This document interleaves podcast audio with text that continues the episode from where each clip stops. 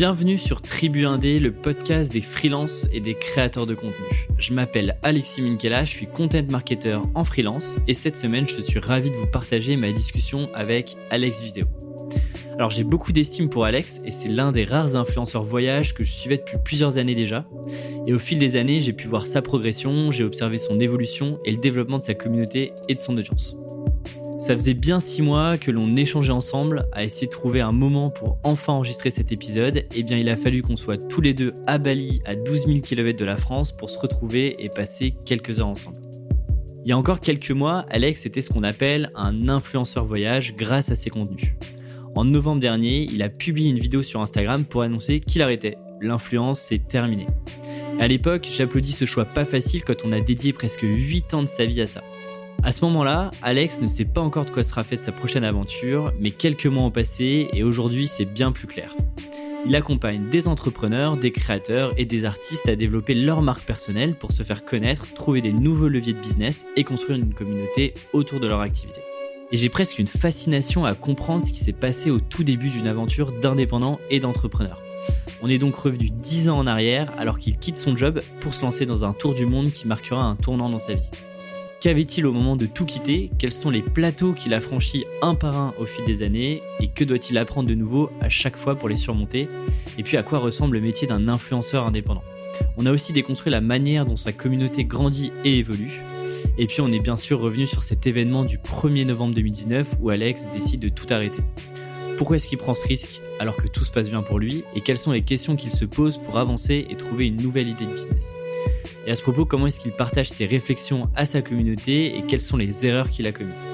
Et puis bien sûr, on a parlé de personal branding et de marque personnelle, comment se démarquer quand on est freelance et qu'on n'a pas beaucoup de temps à y consacrer, et puis comment se positionner pour être compris de ses clients cibles? Et on a terminé l'épisode en discutant de sa feuille de route pour 2020. Bref, c'est un épisode passionnant. Alex est un gars vraiment très très sympa qui a beaucoup de choses à nous apprendre. Alors avant de vous laisser avec notre discussion, un petit appel à l'action j'ai publié un document qui résume les 20 premiers épisodes du podcast. Il est dispo en rejoignant la newsletter du podcast sur aleximinkela.com et tout est gratuit et le lien est en description. Sans transition, je vous laisse avec ma discussion avec Alex Viseo. Bah, salut Alex. Salut Alexis, comment ça va? Bah, Très bien et toi? Ça va très bien. Écoute, je suis euh, ravi de t'avoir sur le podcast. Ça fait un petit moment qu'on essaye de savoir et je profite d'être à Bali et toi aussi pour, euh, pour enregistrer cet épisode. Euh, c'est vraiment un vrai plaisir. Déjà parce que moi, j'adore ce que tu dégages. J'adore l'attitude que tu as sur, sur, tous tes voyages que tu as pu faire et tout ce que tu proposes comme contenu.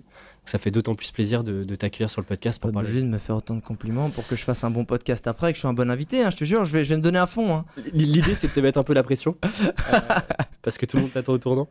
Alors, tu es, quand même super rodé à l'exercice du podcast puisque tu as T'as un podcast et un, prochain qui arrive bientôt Alors, c'est vrai que d'habitude, je suis plus celui qui, euh, qui a ton rôle, donc c'est celui qui invite, puisque j'ai un podcast qui s'appelle Je t'emmène en voyage et j'ai fait plus de 70 épisodes. Ah, déjà? Ah ouais, ça va vite, hein. Attends, on enchaîne un par semaine. Alors là, il y a une petite pause. Puis en plus, j'ai créé un nouveau podcast qui va bientôt sortir, qui s'appelle Les Entrepoteurs, qui est plus sur l'entrepreneuriat. Mais euh, parfois, je suis aussi invité. Donc j'espère que je, serai un bon invité. Et d'ailleurs, est-ce que tu préfères, euh, tu préfères mener les discussions ou répondre aux questions? Alors, mon ego préfère répondre aux questions, évidemment.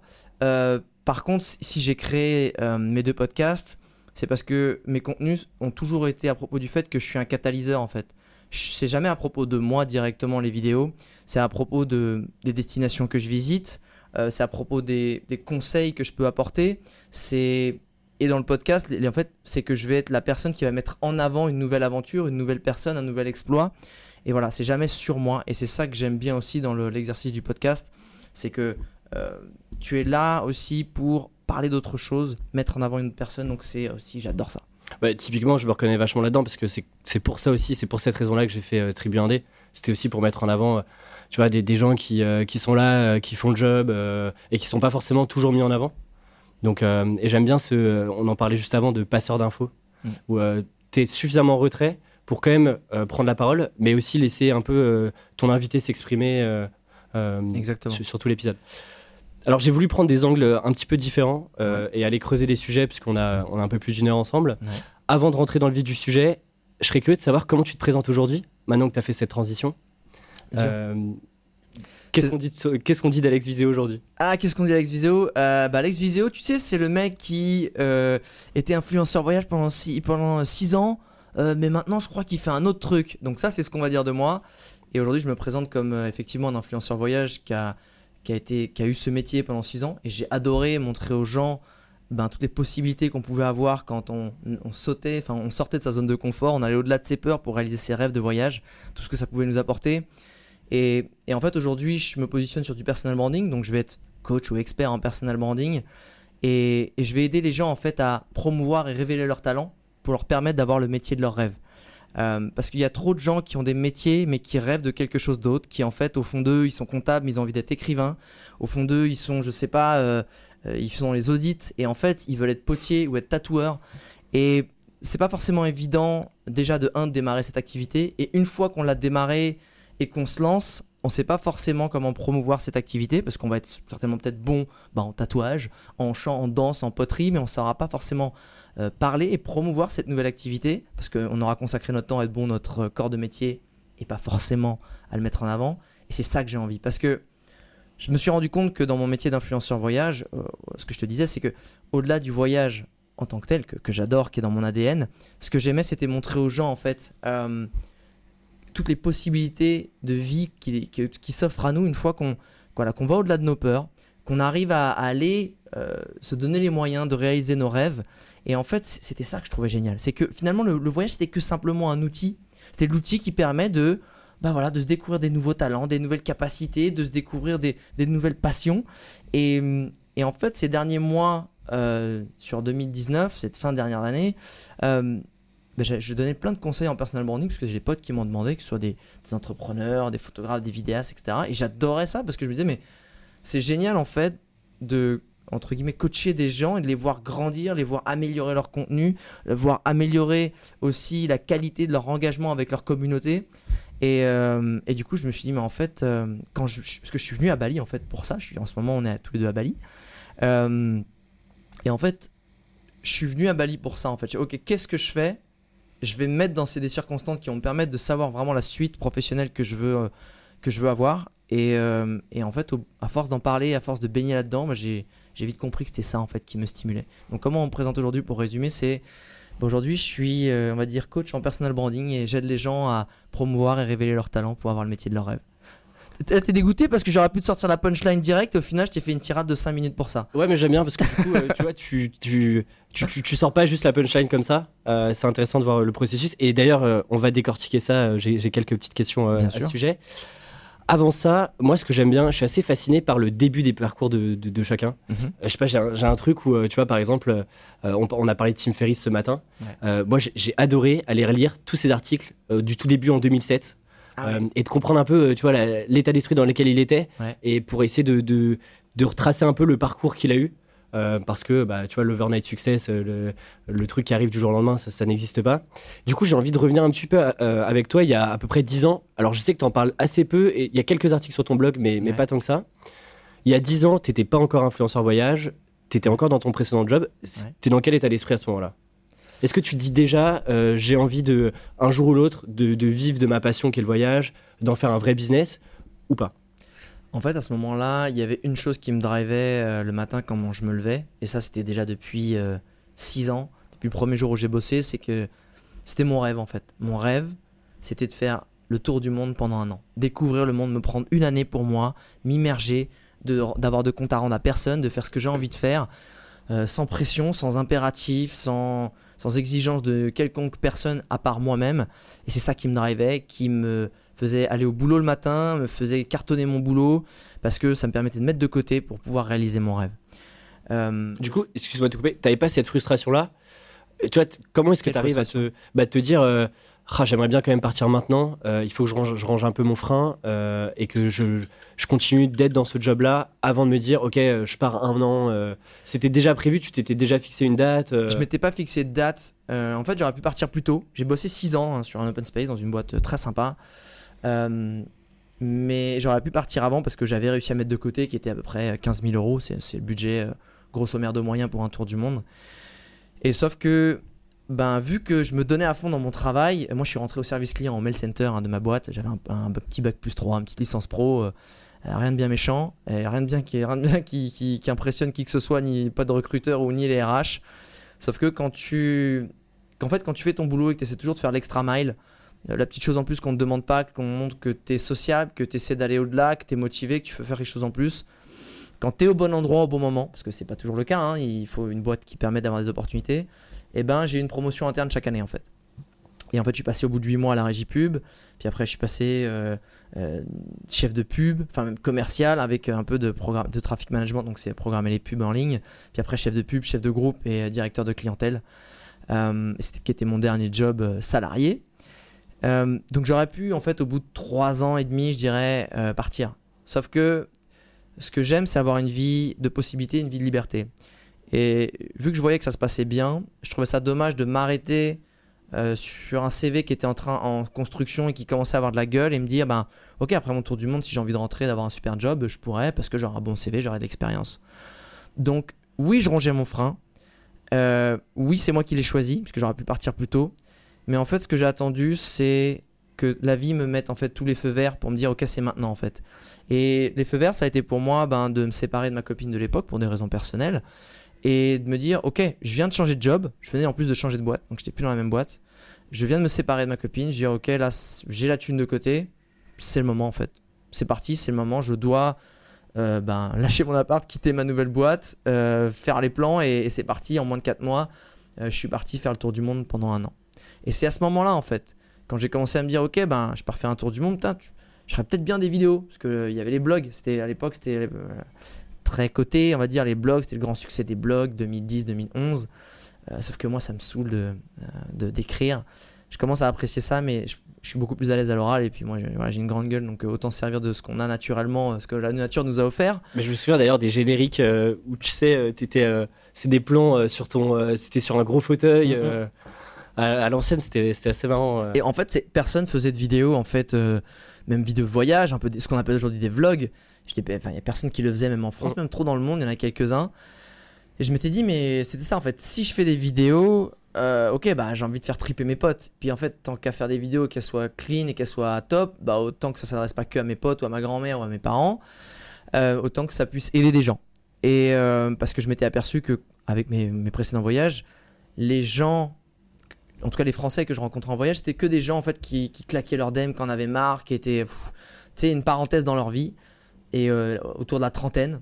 Et je me dis, bah non, en fait, le voyage c'est pas ça, le voyage c'est un tremplin, c'est un espèce de, euh, de stage intensif qui va te permettre au contraire de, de revenir plus fort, euh, aller chercher des plus grands projets, avoir des meilleurs jobs, être plus à l'aise dans ta vie, et donc faut le faire le plus tôt possible. Donc je voulais sensibiliser les gens et leur montrer en France que ben en fait quand tu vas en Birmanie, tu peux dors pas dehors, tu ne marches pas 300 km d'un point à un autre, tu prends des transports, tu dors dans des guest houses, tu manges des petits boui-boui.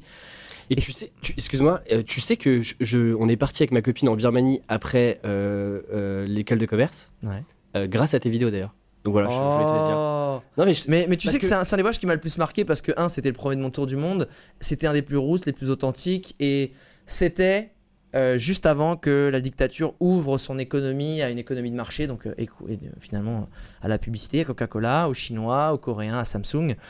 Donc, découvrir un pays où il n'y a pas d'économie de marché, ça fait du bien en fait. Euh, c'est dur parce que les gens, ils, euh, ils ont une vie difficile, on va pas se le cacher, c'est sous une dictature, il n'y a pas d'économie de marché, donc ils n'ont pas grand-chose. Mais en fait, les gens te voient pas comme un porte-monnaie puisque ben il n'y a pas dans l'esprit des gens ce côté money money en fait. exactement, Il n'y exactement. a pas ce côté enrichissement puisqu'on leur inculque pas parce que de toute façon ils peuvent pas s'enrichir. Donc euh, donc voilà et, et c'est parti de là en fait. Et moi je me dis putain mais imagine de ça je pourrais en faire un métier. Mais euh, le côté influenceur ça n'existait pas. hein. C'est un métier qui n'existait pas. Moi je c'est pour ça qu'à la base j'ai pas mis mes vidéos sur YouTube quand elles sont sorties je les mettais sur Vimeo tu vois. Euh, j'ai pas eu le pif à ce moment-là euh, parce que j'avais j'étais formaté télé. Les seuls contenus voyage qui existaient à l'époque c'était des, des contenus télé. Et je m'étais dit ben peut-être que je pourrais en faire une émission si je remonte un peu tout ce truc-là ou que je me ferais repérer ou j'en sais rien. Et en fait, euh, et en fait, c'est pas ça. Là. C'était, c'était, il fallait que je le mette sur YouTube. Je l'ai pas fait. Alors, ça m'a pas empêché de, de- d'en faire mon métier, d'avoir eu la, la vie extraordinaire que j'ai eue. Mais on fait tous des erreurs et, c'est pas grave en fait. Et c'est surtout de se dire que tout est possible. Moi, le, plus, truc le plus dingue pour moi, c'est que j'ai jamais rêvé d'être astronaute ou pilote de chasse. Tu vois. Des trucs existent en fait et qui tu peux les, les avoir. Moi, j'ai rêvé d'un job qui n'existait pas et j'ai réussi à l'avoir. Et ça, pour moi, c'est fou. Mais tu vois, justement, globalement, euh, tu disais, ça faisait, euh, ça faisait plus ou moins 8 ans que tu étais sur ces sujets-là. Euh, ça fait 5-6 ans que tu en vis euh, et que c'est ton business. Il y a quand même, tu vois, cette petite période de, de 2 ans de flottement où, comme tu le dis, tu n'as aucun, aucun référentiel. Tu n'as pas vraiment de référence, même euh, ailleurs qu'en France, il n'y en a pas vraiment. Tu vois, qu'est-ce qui. Enfin, qu'est-ce qui fait que tu te dis, il y a, y y a une opportunité, il y a un potentiel, et, euh, et en fait, ceux au- auxquels je crois, euh, je vais pouvoir euh, vraiment me créer un peu euh, une vie un peu sur mesure avec mon propre business model, mon propre business qui est l'influence. Alors, il s'est passé, je dirais, ouais, deux, ouais, deux ans et demi, trois ans avant que ce soit mon métier. Et, en fait, je savais même pas que ça pouvait être un métier. J'ai jamais eu cette logique. Moi, pendant trois ans, j'ai fait ça par pure passion, en fait. Ma mission, c'était de, donner à un maximum de gens l'envie de voyager. Euh, je cherchais pas à gagner de l'argent. Pour moi, ma façon de gagner de l'argent, c'était de, de faire des missions freelance, soit en commercial, soit euh, aussi en créateur de contenu. Euh, mais pour d'autres personnes, en fait, pas pour moi.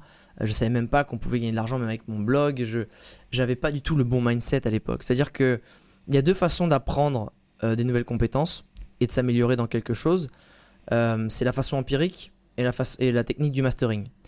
Euh, 99% des gens font la façon empirique, c'est-à-dire tu fais, euh, tu arrives, tu as des blocages, euh, tu retrouves des clés, euh, hop, tu, tu vois des trucs, tu fais, tu fais, tu fais, t'avances, t'avances pas bien, t'as des plateaux, tu, tu vois. Donc c'est une façon d'apprendre que tout le monde fait qui est très frustrante, qui est très lente, qui peut avoir des phases de très actives de progression et d'autres pendant des mois ou des années tu, tu flattes, tu plafonnes. Et, quand j'ai commencé à m'intéresser au développement personnel, au contenu d'entrepreneuriat qu'il n'y avait pas hein, il y a 10 ans, hein, euh, mais d'avoir des petits trucs, je suis tombé sur ce côté mastering, sur un bouquin qui dit mais en fait, quand tu veux faire quelque chose, faut jamais l'apprendre par toi-même. faut toujours l'apprendre via quelqu'un qui l'a déjà réussi pour pas pouvoir reproduire les mêmes erreurs, pour t'éviter de le faire et surtout pour en tirer tout de suite les leçons en fait. Et, du coup, à ce moment-là, tu t'entoures, euh, tu... Qu'est-ce qui se passe? Non, je l'ai- je l'ai découvert à force. En fait, j'ai j'ai commencé à comprendre que, ah ok, euh, ben, si je veux faire des- peut-être des vidéos, des meilleures vidéos de voyage, faut que je regarde un peu ce qui se passe. Euh, faut que je regarde, tu vois, dans le développement personnel, comment moi je peux être meilleur, comment je peux être plus à l'aise à l'oral, comment. Et ça a pris beaucoup de temps à, savoir que cette technique existait et de l'appliquer au quotidien. Parce que c'était pas une mode, parce qu'il n'y avait pas autant de contenu et parce que en fait tu te démerdes par, toi-même et qu'il n'y avait pas encore l'écosystème d'entrepreneurs, d'influenceurs qui existent où en, finalement ça te drive, ça te stimule, ça te stresse aussi, mais au moins bon, ça te bouge. Donc euh, ça a été très compliqué au début et euh, j'ai jamais cherché à faire de l'argent et ça a commencé par une chose toute simple. C'est un mec qui m'a appelé dans un petit office de tourisme français, il m'a dit Alex, euh, ça te dirait de venir faire des vidéos chez nous et tout. euh. C'était l'office de tourisme de Brive-la-Gaillarde. Stéphane, si tu m'entends, si tu m'écoutes, je te fais un gros bisou. Et, euh, et il m'a dit, mais viens, j'aimerais bien que tu fasses des vidéos chez nous. Et je dis, ouais, mais là, euh, je vais partir en Jordanie. je- Enfin, tu vois, je- moi, ce que je voulais, c'était produire du contenu pour moi, me faire kiffer et essayer de trouver des missions qui me permettent euh, de financer mon kiff et, et ma vie un peu de, de voyageur. Et, et là, le mec, il fait, non, non, mais je, te- je te, je te paye pour venir. Je fais, comment ça? Je sais, bah, tes vidéos, moi, elles me plaisent, donnent, je trouve qu'elles donnent envie de voyager. Si tu les fais chez nous, il y aura peut-être des gens qui voudront venir visiter notre ville. Et je dis, attends, je fais comme d'habitude, à ma sauce, mais là, je suis payé. Il me fait, ouais. Et là, j'ai fait, oh putain. Il fait, attends, mais là, il y a, y a- y a un champ de possibilités qui s'ouvre devant moi, ça, en ouais. fait. Je dis, alors, ok, je peux. Parce que je venais de faire un projet où justement j'avais fait toute une série de vidéos pour une société, tu vois, pour justement mon ancienne boîte qui s'appelle euh, aujourd'hui Oui SNCF, qui s'appelait Voyage SNCF à l'époque. J'aurais fait toute une série de vidéos sur leur top destination Europe et Nord-Amérique. Mais je devais tout scénariser et tout faire au mot près en fonction de leur proposer des choses, mais il fallait que ça colle exactement avec ce qu'ils voulaient. J'avais pas de liberté, ça collait pas du tout à ma façon de, de produire du contenu, parce qu'ils étaient venus me chercher parce que j'étais spontané, j'étais naturel, et au final, le process de création était Ils ont tout baqué. Voilà. Mm.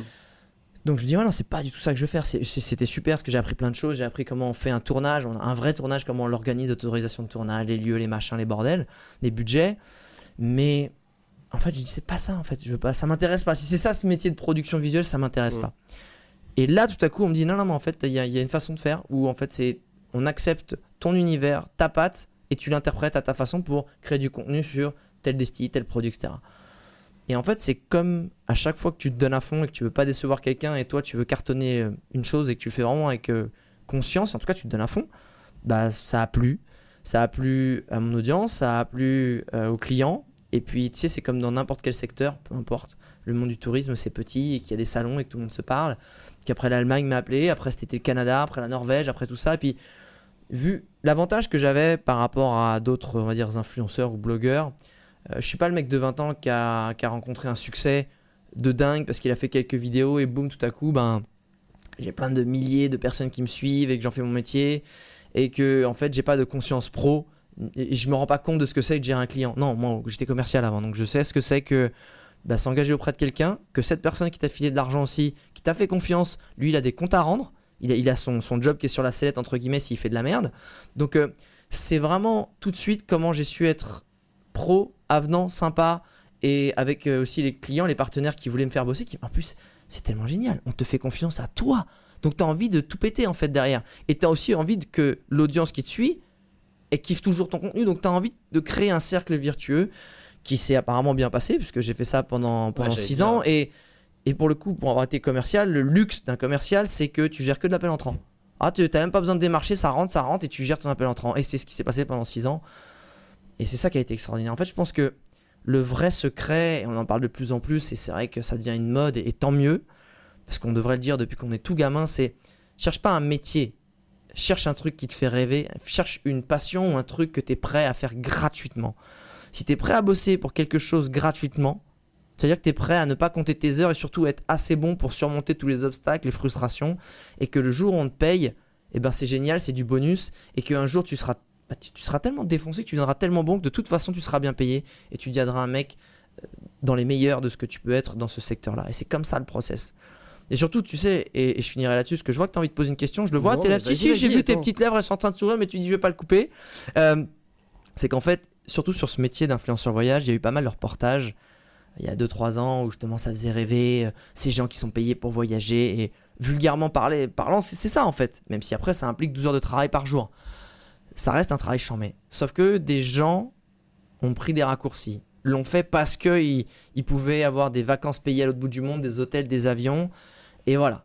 À la base, c'est comme quand tu un blog ou, un compte Insta sur des poneys, le tricot, euh, le Krav Maga ou, j'en sais, le copywriting, tu le fais parce que tu as envie d'aider d'autres gens qui ont cette même passion et tu veux leur faciliter la vie euh, à travers toi, ton expérience. Et parce que tu es bon dans ce partage d'expérience, tu crées une communauté et parce que cette communauté elle a tu peux la monétiser. C'est ça le vrai cheminement qui pour moi d'un influenceur qui va durer. Et le raccourci de ouais, je peux monter un blog, du coup, je des nuits gratos ou machin. Les gens, ils commencent à avoir un radar à fake. Euh, et que même toi, en fait, ça va pas te driver, ça va te saouler, ça va pas durer longtemps. Et, c'est très court-termiste. Parce que du coup, tu vois, de l'extérieur, euh, en fait, si quelqu'un euh, débarque sur tes vidéos aujourd'hui, il se dit Ah, en fait, Alex Viseo, ok, il a fait des vidéos, en 2-3 ans, il a pris X milliers d'abonnés, ok, en fait, moi aussi, je vais faire ça. Et, et, quand tu te mets dans le process et que tu te mets dans le mouvement, en fait, tu te rends compte qu'il va falloir mettre de l'intensité, de l'effort, de l'énergie, que ça va prendre potentiellement peut-être plus de temps que d'autres. Et si t'as pas ce truc de tu parles de passion, mais euh, moi je parle aussi pas mal de juste d'envie, tu vois. Avant que ça devienne une passion, par exemple, si je te prends euh, moi la partie euh, contenu, copywriting, etc. Moi de base, que mes clients me payent ou pas, je continue d'écrire. et au début, c'était pas forcément une passion. Je me disais, moi je rêve d'écrire, mais plus je me suis dit, tiens, j'ai un, un, intérêt là-dessus, je vais aller creuser. Et plus je le fais, plus en fait ça me fait kiffer. Et plus du coup ta passion arrive un peu, tu vois, après, après coup en se disant, mais ouais, mais en fait c'est ça que j'ai envie de faire des gens sont prêts à me payer pour, euh, pour faire la même chose, bah go, quoi, on y va. Et, euh, et je trouve que c'est pas mal aussi, même en freelance, de, de, de, se raccrocher à des intérêts avant de voir tout de suite le côté euh, opportunité, business Bien sûr. directement. Et je me demandais, je me posais une question parce que c'est des questions qu'on se pose souvent, enfin en tout cas des retours que j'ai eu pas mal en freelance. Comment est-ce que toi, ton entourage, perçoit le fait que tu te dis je vais devenir influenceur voyage, je me lance comme ça, je sais pas si ça a marché, mais en tout cas je me lance T'as aussi beaucoup ça, euh, tu vois, où certains euh, de mes amis euh, qui se sont lancés en freelance ont été pas mal découragés aussi par le cercle proche, familial, etc. En fait, ça. Vu que, encore une fois, c'est devenu mon métier, un moment où j'en rêvais presque plus, tu vois, où j'étais un peu paumé, je savais pas, ça m'est un peu tombé dessus. Mais c'est. C'est le karma, c'est le cercle vertueux, c'est quand tu actionnes quelque chose et que tu fais les choses dans un sens, à un moment donné, ça va te revenir au moment où tu t'y attends le moins. Donc euh, c'est sûr, si tu as d'une grand-mère à porter sa valise dans le métro, tu vas pas trouver un billet de 50 balles par terre 20 euh, mètres euh, plus loin, tu vois. Ça arrive à un autre moment via une autre opportunité. Et je faisais les choses, et puis voilà, j'ai eu cette proposition-là, et puis une autre, et puis une autre. Mais je pense qu'il y a une chose qui est importante aussi quand les proches t'encouragent ou pas, c'est comment tu les as préparés psychologiquement et comment tu as prouvé avant dans les autres étapes de ta vie, comment tu as assuré. Si tu es quelqu'un qui à chaque fois qui s'est lancé dans un truc, qui abandonne au bout de trois mois, qui en fait euh, est pas carré, qui en fait on peut pas compter sur lui, qui tu vois, qui, qui flâne, t'as l'impression qu'il butine, qu'il est paumé, euh, en fait direct on va lui donner des conseils où on va projeter nos propres peurs sur lui. Parce que c'est ça en fait, les gens ils ont peur parce que déjà en fait ils voient que tu galères et ils vont dire ah, il se relance dans un autre truc, c'est mort. Quand tu as prouvé tout au long de ta vie qu'en fait tu étais quelqu'un de carré, quand tu choisissais un truc, tu le faisais à fond et que tu les as préparés, tu dis c'est là où je veux aller, c'est là où je veux aller, bah en fait, alors ok, tu as des caractères chez les parents qui vont quand même flipper, mais il y a quand même ce côté genre vous inquiétez pas, faites-moi confiance et, quand tu prouves à chaque fois, à chaque étape qu'on peut te faire confiance, euh, tu auras moins ce facteur là. Donc c'est pas juste le truc du jour au lendemain, genre je me lance, vous m'aidez pas. Oh, mais si toute ta vie, t'as été euh, un pauvre naze qui, a, faisait chier ses parents parce qu'en gros, ben, dès que tu t'ouvrais ta, ta, gueule, mais ben, tu t'assurais pas derrière ou t'assumais pas derrière. C'est ça le plus important. C'est pas tant de y arriver ou pas y arriver, c'est d'assumer le chemin qu'on prend. Donc euh, tu veux être ça, tu arrives pas, mais c'est pas grave, plante-toi, mais t'assumes ta responsabilité de gagner ta thune, de prendre ce chemin, de machin, et de pas faire le malin en fait. C'est ça le plus important. Et je touche du bois, tu vois. Euh, j'ai toujours prouvé que moi, du premier jour où j'ai commencé à gagner mon SMIC, euh, justement quand je suis rentré au mail center, mes parents n'ont jamais eu à me donner un centime pour m'acheter quoi que ce soit, me payer quoi que ce soit. Ou, tu vois, je me suis toujours débrouillé. Tout ce que j'ai, je, l'ai acquis euh, par moi-même. Alors, on est toujours aidé d'une façon ou d'une autre, mais entre guillemets, c'est moi qui ai réussi à me gérer. Donc, si vos proches vous soutiennent pas, bah, commencez déjà à les rassurer au jour le jour en montrant que, en fait, là, vous êtes déterminé, qu'on peut compter sur vous et que, ok, vous allez peut-être vous planter, mais ça fera peut-être partie du process et c'est pas grave en fait. Parce qu'il ne faut pas oublier non plus que les gens qui vous déconseillent, c'est des gens qui sont pas dans la même optique que nous. C'est une autre vision de la vie, c'est peut-être même une autre génération, si c'est les parents, les oncles, les tantes, les grands-parents. On peut pas demander à quelqu'un qui a pas la même vision de la vie, qui va être sécurité, peur, schéma de nos parents, j'ai quelque chose, je m'y accroche, j'ai un job, euh, une ville, un loisir, et, j'ai une retraite, et c'est ça, et j'ai de la chance parce que ben y a des gens qui n'ont pas beaucoup. Euh, et toi, ça va être, je veux la liberté, je veux créer un impact, euh, je veux vivre d'une passion, et je m'en fous en fait de la retraite. Donc, tu mets des règles à quelqu'un qui joue pas le même jeu. Donc forcément, il va dire, attends, si tu joues au football avec les mains, non, non, tu vas te planter, ça va être dur, tu vas pas gagner. Donc en fait, c'est ça le truc, c'est que ne pas être découragé par des gens qui n'ont pas la même vision. Si t'as un entrepreneur qui dit mec, fais gaffe, tu vas te planter là-dessus, c'est peut-être parce que ton idée est pourrave ou que ton process n'est pas bon que tu peux l'écouter. Si t'as un postier qui te dit non, non, fais pas, franchement, c'est dangereux, tu vas être à la, ta retraite et trucs et machin, c'est normal.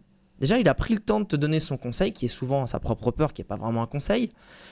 Mais c'est qu'il, tu vois, il a. Il, a son prisme à lui dans tous les cas. Exactement, et surtout qu'il il cares. Oh, franchement, ça fait américain de dire ça. tu vois, il a, il a envie que ça aille bien pour toi. Sauf que lui, ben, il le fait à sa façon. Donc déjà, il a pris le temps d'essayer de te, faire un warning, mais il faut pas le prendre comme un découragement, il faut prendre comme quelque chose du putain, c'est sympa. tu vois, il a envie que je réussisse. Donc soyons pas découragés, et surtout en fonction du message et par rapport de là d'où il vient, faut lui donner ou pas de l'importance. Et tu vois, tu parlais du process justement. Est-ce que tu as, senti, euh, parce que tu étais quand même dans un business d'indépendant, tu as d'ailleurs commencé tout seul et puis après tu t'es euh, entouré, c'est quoi si tu arrives à décomposer, tu vois, sur les six dernières années, un petit peu les, plateaux que tu as dû franchir? Est-ce qu'il euh, y a des, y, a y, a y a des étapes un peu euh, charnières que tu as passées? Comment est-ce que tu les as passées? Et qu'est-ce que tu as dû apprendre à chacune des étapes C'est une question bien complexe. On peut la ah, mais là, du coup, tu es, parti pour 20 minutes de, de monologue. Hein, tu me connais maintenant. écoute, j'ai surtout eu des phases psychologiques, en fait, à surmonter. et tu vois, je te fais un peu le plan de ce qui, ce qui t'attend pendant les 20 minutes. Des phases psychologiques. Et après, tu as des phases de renouvellement euh, créatif à, surmonter et à évoluer. Donc, c'est vraiment ces deux choses-là. La première phase euh, psychologique, c'est bah, quand tu te lances. Euh, tu passes d'un stade où tu sais combien tu gagnes, tu sais pour ce que tu dois faire, quand tu vas gagner ta thune, et en plus, voilà, tu as, ce côté, ça tourne quoi. Puis des, des mois, tu es moins bon, tu vas gagner la même thune qu'il y a des mois où tu es peut-être meilleur. Euh, tu passes de cette phase-là à une phase où, ok, comment je vais gagner de l'argent Combien et quand? Autant te dire que même si t'es un mec cool, ça peut te mettre dans une phase de stress. Surtout quand, admettons, t'es avec euh, une copine à ce moment-là, qu'elle aussi est en phase de changement, qu'il n'y a personne sur lequel s'appuyer, que c'est un peu le bordel. Et bien là, tu vas stresser. Et moi, c'est ce qui m'est arrivé. Je suis devenu, moi qui suis quelqu'un qui, suis très positif, qui est vachement confiance en lui, mais dans le sens où euh, je suis possédé par une mission, j'y vais, quoi, en fait, tu vois. Je suis déter, comme on dit. Et ben là, tu passes, euh, tu deviens un américain. Oh my god, non, attention, tu deviens grave, les choses, non, tu comprends, je suis en train de faire le business. Là, je dois, je dois, je dois écrire un, arti- un article, c'est important, il faut que je nourrisse mon machin, il faut que je fasse ci, je sais pas comment je vais faire cela. Attends, voilà, voilà. Enfin, tu vois, l'américain. Et puis, ben, cette phase-là, vu qu'elle te fait changer, elle te fait devenir un, un mec un peu plus con, euh, ben, tu prends des claques, souvent émotionnelles, parce que soit si t'es avec quelqu'un, bah, peut-être partir, tu vas être obligé de te séparer parce que t'es plus en phase, euh, tu vas t'enfermer, tu vas avoir le monde de façon négative parce que tu vas être accaparé et, en fait pris par le stress, par le, le challenge, tu sais pas par où commencer, et en fait ça, ça peut te bouffer. Et puis quand tu arrives à surmonter tout ça parce que tu as pris des décharges émotionnelles, soit par euh, euh, tu te rends compte dans le miroir que tu devenu un con, soit parce que des ruptures, soit parce que peu importe ce que c'est, ou des potes qui vont dire mec, vas-y, réveille-toi quoi. Bah tu vas, ça te met la décharge émotionnelle. C'est souvent dans les grandes décharges émotionnelles qu'on a des, des grandes avancées personnelles. Malheureusement, des maladies, des décès, des accidents, des choses qui vont te faire prendre conscience de tout ça. Et même les lancements d'ailleurs. Enfin, moi, je connais beaucoup de freelance, euh, euh, tu vois, qui se sont lancés après une frustration, soit dans un job où euh, il y a eu un truc qui va pas et un peu, tu vois, on parle souvent du déclic, ce genre de choses, mais je pense qu'il y a tout projet, tout lancement, tout vient à chaque fois d'une frustration plus ou moins grande, d'un truc interne où, tu vois, on en parlait sur se reconnecter à soi, etc., et de comprendre pourquoi est-ce qu'on on- se met en mouvement de telle et telle manière, pourquoi est-ce qu'on lance tel et tel projet. Bah, il y a toujours, j'ai l'impression que ça vient toujours du, fond des tripes, tu vois, où on se dit, là, je j'accepte pas ce qui se passe et donc euh, je vais, euh, je vais me mettre en mouvement et je vais avancer, quoi. Clairement. Non, c'est, euh, je suis entièrement d'accord. Et, et du coup, moi, la deuxième phase, après celle-là, que j'ai réussi à surmonter, où j'ai réussi à en faire mon métier, que ça se passait bien, bah là, cette deuxième phase, elle est le jour, en fait, où tu commences à avoir la situation que tu voulais. Putain, j'ai des clients, je voyage partout dans le monde, je fais des choses extraordinaires. Pour faire une chose que j'adore, c'est partager la passion du voyage et la diffuser au plus grand nombre. Putain, j'ai pas envie de. Comment je fais pour pas le perdre? Et là, tu commences à t'agripper. Et là, pareil, vu que t'étais cool, t'étais fluide, tu faisais les choses avec instinct, avec kiff, enfin c'est génial, tu te laissais bercer, tu commences à te recrisper.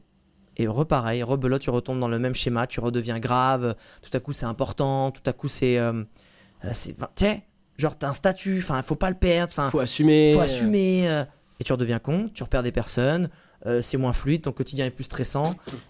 Et voilà. Et tu te reprends des claques jusqu'au jour où tu as compris une seule et même leçon qui reviendra tout le temps dans ta, dans, dans ta vie, peu importe que ce soit en pro ou en perso. C'est la vie en fait, c'est comme. C'est suivre son instinct et être en permanence au bord d'un ravin. Et en fait, à chaque nouvelle étape de ta vie, tu te retrouves en- en- au bord d'un ravin qui est noir, tu vois pas le fond. Sauf que la vie et ton instinct te dit qu'au fond, il y a du coton. Ok? Et que ton instinct te dit saute, de toute façon, c'est là-dedans le kiff qui va se passer et que la suite de ta vie est. Fais-moi confiance. Quand tu vas atterrir en bas, ça va être du coton, ça va être le kiff sur la descente, sur la chute. Tu vas prendre du gros kiff. Saute. Ben, soit en fait, tu flippes, tu te crispes, tu te cramponnes au précédent et t'as peur et qu'en fait tu sautes, mais en fait tu te raccroches aux branches et en fait tu t'érafles, ça marche pas et quand t'atterris, bah finalement vu que t'avais une... t'y croyais pas, tu te, tu te vrilles la cheville, t'es pas bien, etc. Soit en fait tu fais confiance à la vie et tu dis ok, la vie, ok, c'est sauter dans le vide et faire confiance à la vie si je fais les choses bien et que j'écoute ce qu'elle me dit et que j'ai une bonne position, j'ai un bon état d'esprit et qu'au fond j'atterris et tout est génial et hop, je me relève et je ressaute du ravin, etc. Et en fait, c'est ça la vie. C'est vraiment ça. C'est fais confiance à ta petite voix intérieure, saute le pas. Tu vois pas, vas-y quand même. Si c'est ce que ton instinct t'a dit, sais, la vie, elle est, elle, est, elle est simple. Elle est pas facile, mais elle est simple. Tu sais toujours. Pour moi, pour moi l'instinct, c'est comme. J'écrivais dans un article il y a pas longtemps. Pour moi, c'est un, on a un don de spoiler de notre propre vie. C'est comme si ta vie, tu la connaissais, tu savais la fin du film à chaque fois, parce que ta petite voix intérieure, elle te dit exactement par où tu dois aller, ce que tu dois faire. Sauf que les gens, ils écoutent pas le petit spoiler. Pourtant, c'est un don. On te dit c'est par là. Oui, mais des fois dans les films, le, héros, il est obligé de se taper le big boss, ou il est obligé de gravir une montagne, ou tuer des gens, ou faire des trucs un peu vénères. Il y a toujours des moments dans le film où c'est galère, où il en chie, où il va mourir, où euh, il est au fond du trou, etc. Oui, mais c'est par là. C'est par là l'histoire qui se passe. Et si tu acceptes en fait d'écouter cette voix, ta vie elle sera simple. Et tu seras toujours en fait en plein kiff, en pleine évolution, et tu te sentiras toujours vivant. Si au contraire tu es toujours en train de te crisper et refuser le destin qui est à toi, ça va être la merde, tu vas être frustré, tu vas pas être bien, tu, ça va être compliqué, et tout ce qui peut s'en- s'enchaîner. Donc ça a été ça. Déjà des plateaux psychologiques à dépasser, en tirer les bonnes leçons pour les appliquer, parce que c'est bien beau de comprendre, faut l'appliquer, c'est le plus important. Et deuxième, après, ça a été des, des étapes euh, créatives. C'est.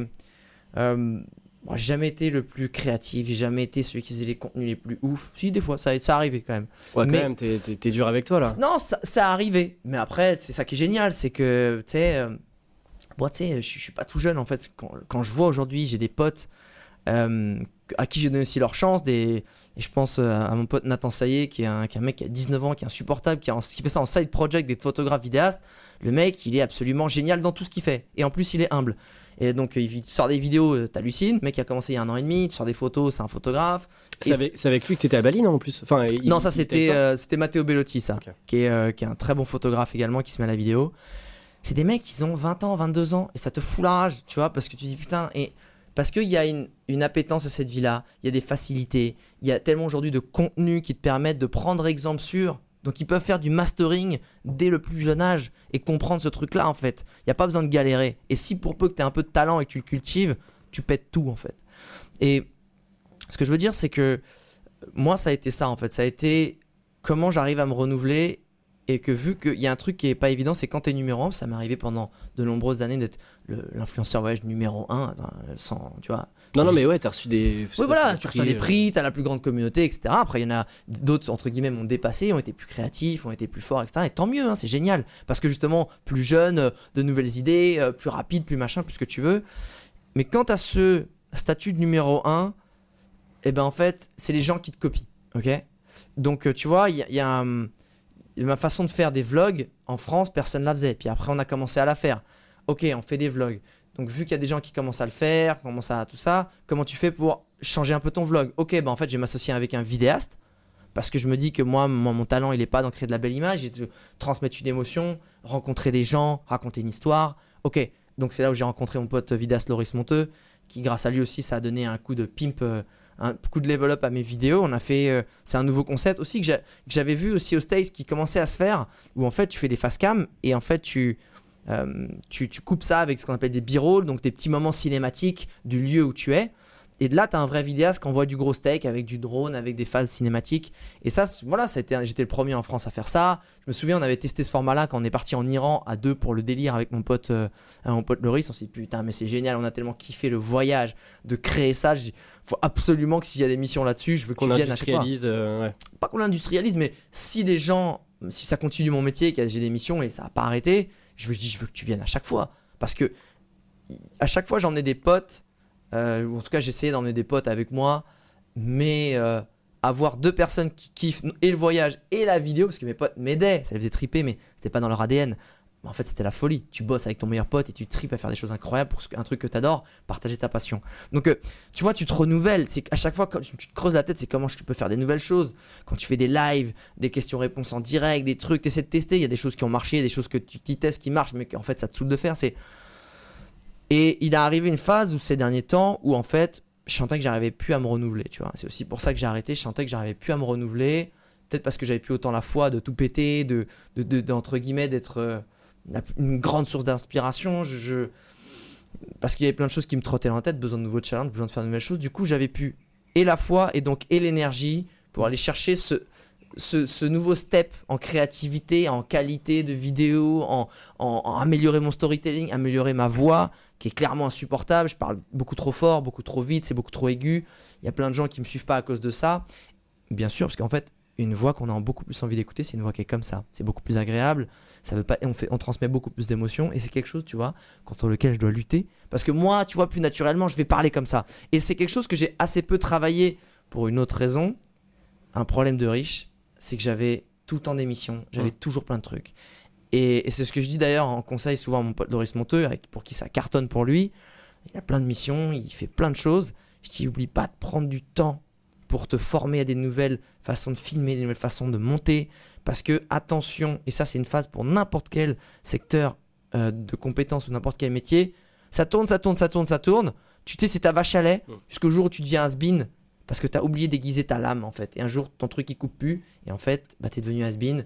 Il y a une nouvelle technologie qui est sortie, il y a une nouvelle technique de, de, de couper euh, qui, tu vois, qui, qui est sortie. Tu un bûcheron qui sait plus couper comme, euh, comme il se fait. Et ça, c'est super important. Et en gros, voilà, le dernier plateau auquel j'ai fait face, je me suis pas senti d'aller le surmonter.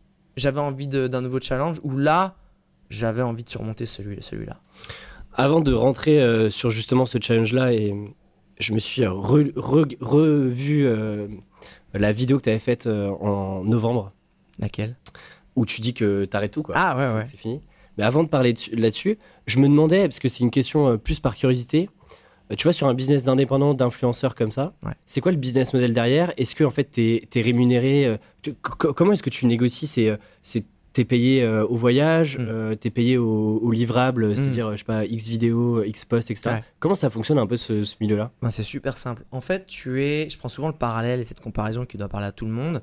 Tu es comme un photographe ou un vidéaste de mariage. Un photographe ou un vidéaste de mariage, tu fais venir euh, sur ton mariage, donc il se déplace, et il produit une certaine quantité de contenu que tu vas lui payer. Donc euh, 20 photos livrables euh, et une vidéo ou deux vidéos avec des interviews, des machins, des trucs. Et en fonction de la quantité euh, de contenu que tu vas créer, ça va être plus ou moins cher. Sauf que quand tu es influenceur, il y a un paramètre qui s'ajoute à ça, qui ne s'ajoute pas quand tu es photographe ou vidéaste de mariage, c'est que la valeur de ton contenu, euh, elle est budgétée par rapport à ton, ce qu'on appelle ton influence, donc ta puissance média. C'est-à-dire que la même pub que tu vas vouloir euh, acheter et mettre sur, euh, sur, sur BFM, Énergie 12 ou sur TF1 n'aura pas le même prix. Pourquoi? Parce que TF1, ils font euh, 5 millions de téléspectateurs, Énergie 12, ils en font peut-être que 1. Donc, ça veut dire que tu touches 5 fois moins de personnes, donc ça veut dire que tu vas coûter 5 fois moins cher. Donc il y a ça en fait, c'est déjà, si tu as une communauté de 10 000 personnes, côté de 100 000 personnes, peut-être que le mec qui fait des vidéos, qui a une communauté de 10 000, elles sont 10 fois mieux ces vidéos. Mais il vaudra moins cher aussi parce que euh, bah, il touche moins de gens. Et c'est aussi ça, un influenceur, c'est un producteur de contenu et un support média qui touche une audience captive, c'est ça le truc. Donc comment t'es rémunéré? Eh ben c'est très simple, c'est salut Alex, euh, on aime beaucoup ce que tu fais, on aime beaucoup ton univers. On aimerait que tu viennes parler de cette thématique-là ou de cette région-là chez nous. Je bossais beaucoup pour des pays étrangers, donc c'était souvent sur des thématiques ou des régions de ce pays. On pouvait pas tout faire. Euh, j'ai ok, euh, avec plaisir. Je fais voilà moi mes valeurs, voilà moi ce que j'aime faire. Donc c'est souvent euh, voyageur sentier battu, euh, plutôt côté nature, plutôt côté rencontre. Donc à partir de là, est-ce que ça vous convient? Est-ce que c'est quelque chose dont vous avez envie de parler? Si c'est le cas, euh, ok. Moi je suis plus spécialisé dans la vidéo. Ok, c'est ce que vous voulez. Vous voulez combien de vidéos? Vous voulez du live blogging sur place, donc c'est des posts en même temps que tu es en train de vivre l'aventure. Les vidéos c'est du livrable quand tu reviens. Est-ce que vous voulez des articles? Est-ce que vous voulez des photos? Et à partir de là, bah, ils vont dire bah nous on veut tout ça. Donc toi tu vas dire ça coûte X ou inversement tu vas dire nous on a envie que tu viennes mais on a ce budget là. Ok pas de problème. Bah, si vous voulez que je vienne pour ce budget là, moi je peux arriver à vous faire ça ça ça et ça tu vois. Donc euh, c'est vraiment soit, soit la personne veut bosser avec toi et, a, une, besoin d'une quantité de contenu et, tu vas lui budgéter ça. Ça passe, ça passe pas. Mais ils peuvent, ils peuvent pas. Ou inversement. Ils disent bah on a vraiment envie de bosser avec toi, on a ce contenu là, qu'est-ce que tu peux nous faire pour ce contenu là que, Pour ce budget là, pardon. C'est comme ça que ça fonctionne. Et parce que euh, tu vois, t'as pas mal de mythes quand même, argent, influenceur, etc.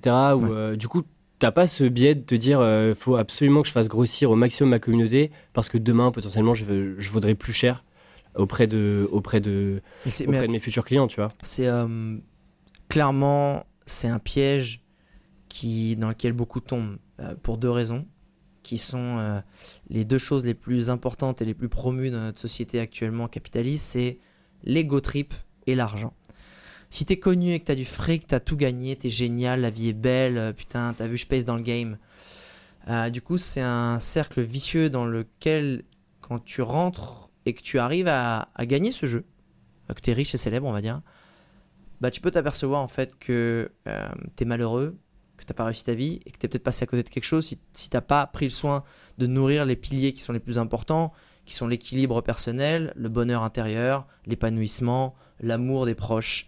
Euh, J'aime bien une phrase de Tony Robbins qui dit l'échec ultime, c'est d'être successful dans son travail, dans le rêve professionnel qu'on voulait, et d'être malheureux à l'intérieur.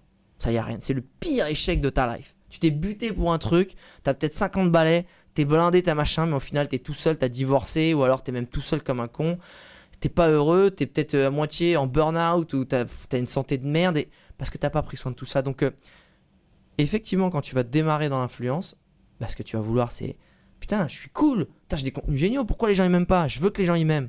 Puis en plus, ben vas-y, euh, putain, j'ai passé euh, 10 heures sur ma vidéo, euh, j'ai eu 10 vues, euh, relou, j'ai envie que les gens il a, il a like, puis j'ai envie de gagner ma thune avec, euh, j'en ai marre de bouffer des pâtes, donc forcément j'ai envie euh, qu'on me, file euh, 1000, 2000, 15 000, 45 000, 10, 100 000 balles pour ma vidéo. Ça, m'est- jamais arrivé, hein. Euh, je suis pas assez gros pour ça. Mais tu veux ça en fait. Et qu'est-ce que tu perds de vue La raison principale, normalement, pour laquelle tu as fait ce métier, c'est ta passion et d'encourager des gens et d'inspirer des gens, d'être utile à des gens. Et si tu perds pas ça de vue, et je peux t'assurer que ça se perd très facilement, je l'ai perdu, hein, de vue très souvent, très régulièrement, euh, vouloir avoir plus de vues, tu te dis putain, il y a un, pauvre truc qui fait euh, 60, 100 000, 200 000 vues que j'ai fait à l'arrache, et un truc qu'on a mis deux semaines de tournage, deux semaines de montage, ça fait 10 000, euh, 10 000 vues, t'es dégoûté, tu vois. Et en fait, bah, en fait, tu dis juste, bah, mange ton caca, et puis euh, t'avances, parce que peut-être que dans ces 10 000 vues, bah, ça a créé plus d'impact chez des gens que tes 100 000 où ça a juste fait passer un bon moment sympa, mais finalement, il n'y a pas eu. Donc, euh, t'es vite pris quand t'es fatigué, quand ça avance pas, dans des travers de euh, je veux plus de reconnaissance, je veux plus d'argent. Et je, je peux comprendre. C'est un piège dans lequel il faut éviter de tomber parce que tu vas être stressé, tu vas être frustré, tu vas te sentir minable par rapport à ceux qui y arrivent. Et, euh, et du coup, ça va, ça va te. On, le voit beaucoup, les, les créateurs de contenu, les gros youtubeurs stars aux États-Unis qui font des burn-out et qui sont. ce qu'ils disaient en américain, c'est miserable. J'aime bien ce côté, genre, t'es t'es minable, misérable en fait. T'as ce que tu voulais et au final, t'es en dépression. Parce qu'en fait, tu rentres dans un truc où faut toujours produire, toujours, toujours, toujours plus, être toujours meilleur, euh, leur plaire, etc.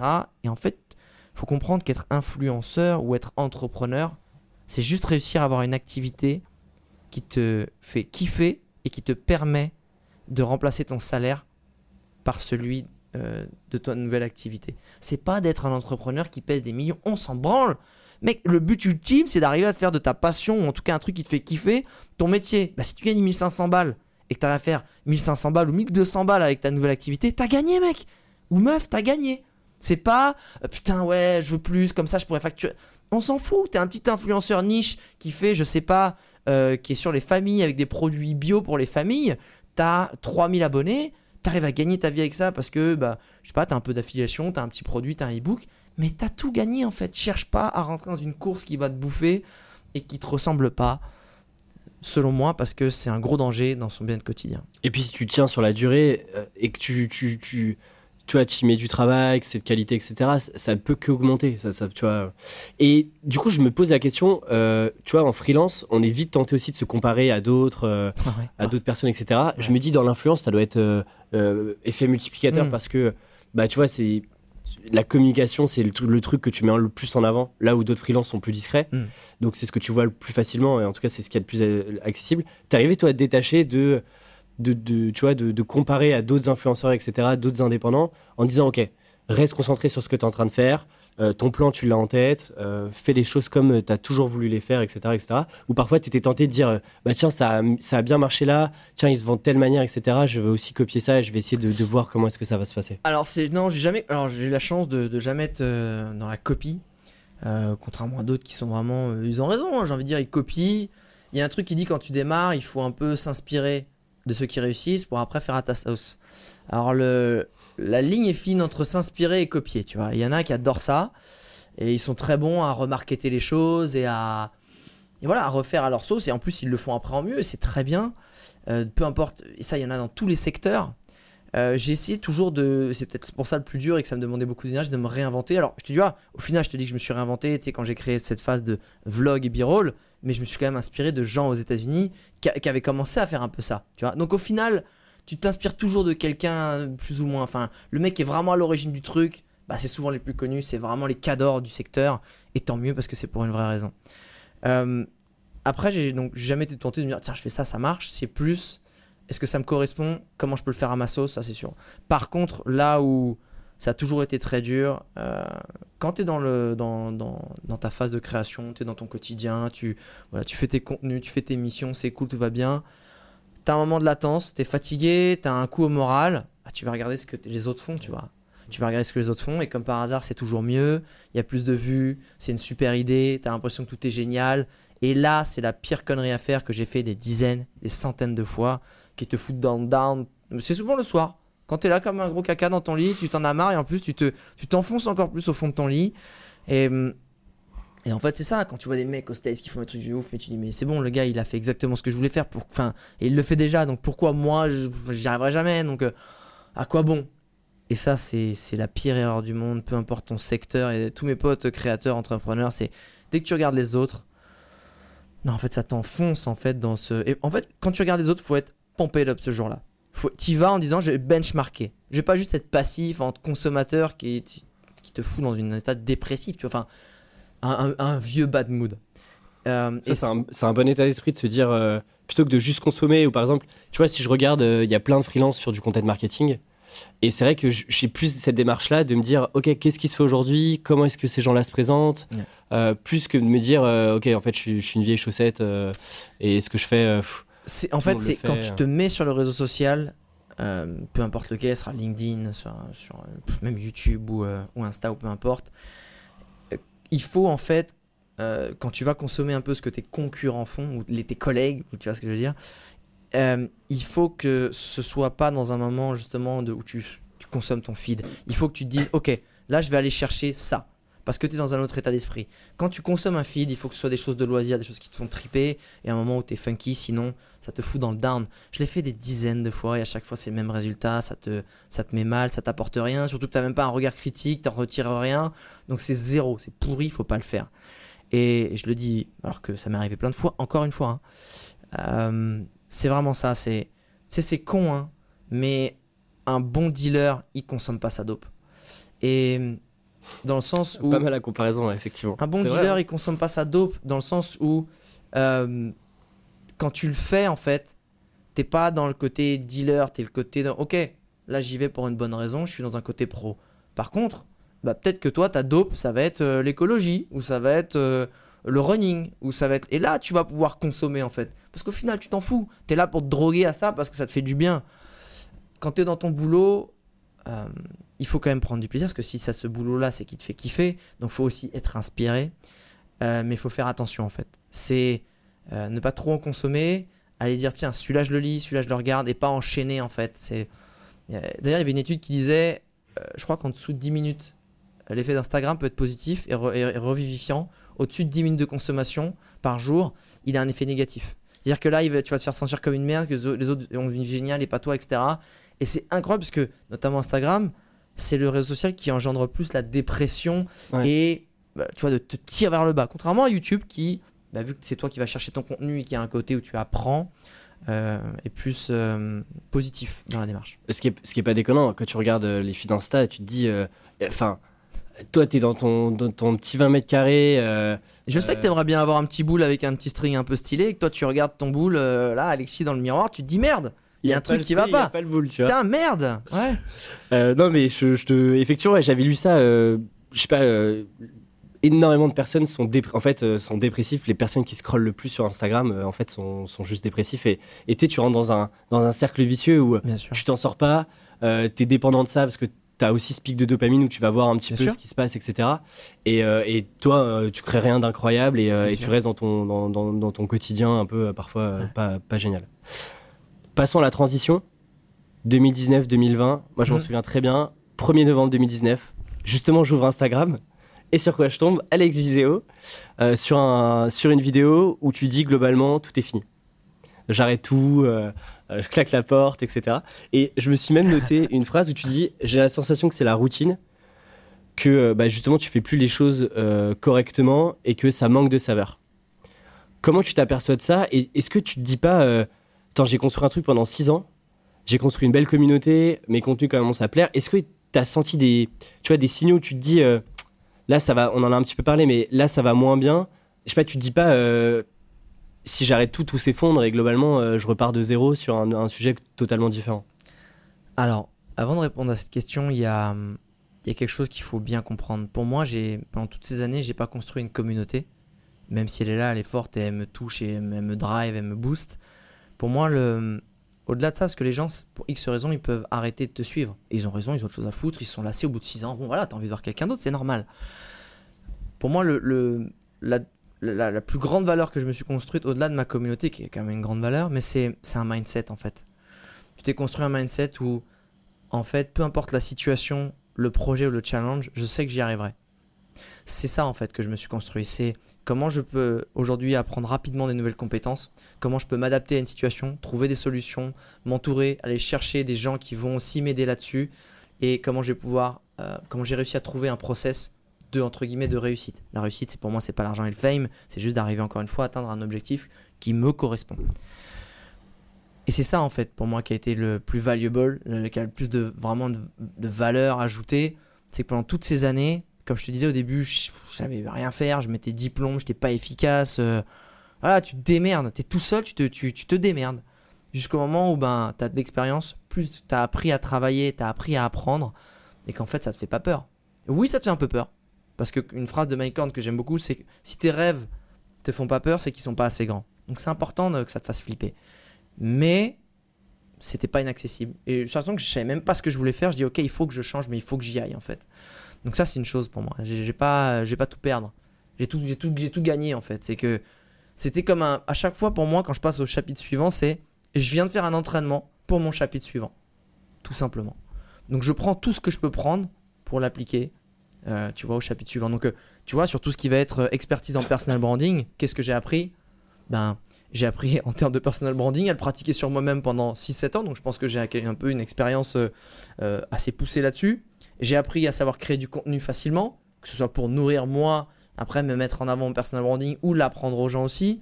Euh, j'ai appris à gérer les réseaux sociaux, j'ai appris à faire de la gestion de projet, j'ai appris à, faire, à, faire plein, plein, plein de choses et, avoir une capacité d'apprentissage beaucoup plus puissante. Et ça, forcément, quand tu crées un nouveau projet, ben, ça n'a pas de prix, tu vois. Après, sur le côté, euh, ben, tu lâches tout euh, parce que tu as, senti que c'était un peu la fin. Je pense qu'il y avait plein de choses. Alors, la, chose que j'aime bien dire pour rigoler, c'est que j'avais envie d'être un peu comme Platini, tu vois. J'ai préféré partir euh, au, sommet. au sommet de la carrière parce que j'étais encore dans le top 3, je pense, tu vois. Si on prend les stats, ça va être ça, de l'influence voyage en France. mais je préférais partir à ce moment-là plutôt que d'être le vieil has qui se dit, bah, mec, il est temps de partir maintenant, t'es un peu. Tu sais, Corbier, tu le mec qui veut pas lâcher sa guitare, tu vois pour les, ceux qui regardent le Club Dorothée, mais vous êtes un peu jeunes peut-être ceux qui écoutent. Euh, et en gros, c'est, enfin, lâche le truc, passe à autre chose, euh, va voir là où tu as des nouveaux challenges et surtout, au-delà de ça, de cette petite blague de dire d'ego, vas-y, je pars au bon moment, etc., c'est de se dire aussi, j'ai toujours promu des valeurs à travers mes vidéos, au-delà du voyage. Notamment sortir de sa zone de confort, se challenger. Pas pour du toujours plus, pour du la suite. Passe à la suite. La vie, c'est du mouvement. Tout bouge. La vie, elle bouge, la planète, elle bouge, l'eau, elle bouge. Toi, tu dois bouger, sinon tu recules. Ça n'existe pas, stagner. Tu recules. Donc, pour passer à, ça, eh ben, il faut être son propre exemple, je pense, quand j'arrête pas de le promouvoir. Et je dis, bah non, là, je suis dans ma zone de confort. Je sens que j'ai pas les tripes, j'ai pas l'énergie pour euh, encore repasser un step en termes de créativité, en termes de plein de trucs. En tout cas, sur ce secteur-là, ok, ben, c'est devenu de la routine.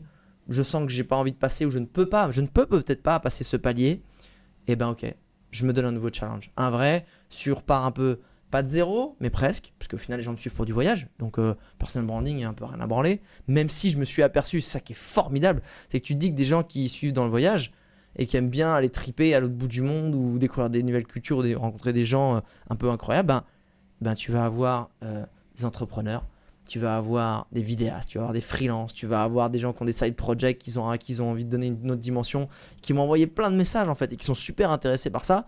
Et là, tu dis, ah ok, cool en fait. Et un autre qui me dit, mais en fait, moi j'aime bien ce que tu dégages et les valeurs que tu promets au quotidien. Et c'est ça qui me, qui me donne la pêche quand je regarde tes vidéos. Donc en fait, oui, je vais certainement perdre. Je vais peut-être être le seul youtubeur qui a atteint 100 000 abonnés sur YouTube et qui va peut-être redescendre en dessous. Adika. Et, euh, et, qui va redescendre à 10K, mais c'est pas grave en fait. C'est pareil, fais la paix avec ton ego. Je m'en fous, je vais le recevoir déjà mon trophée.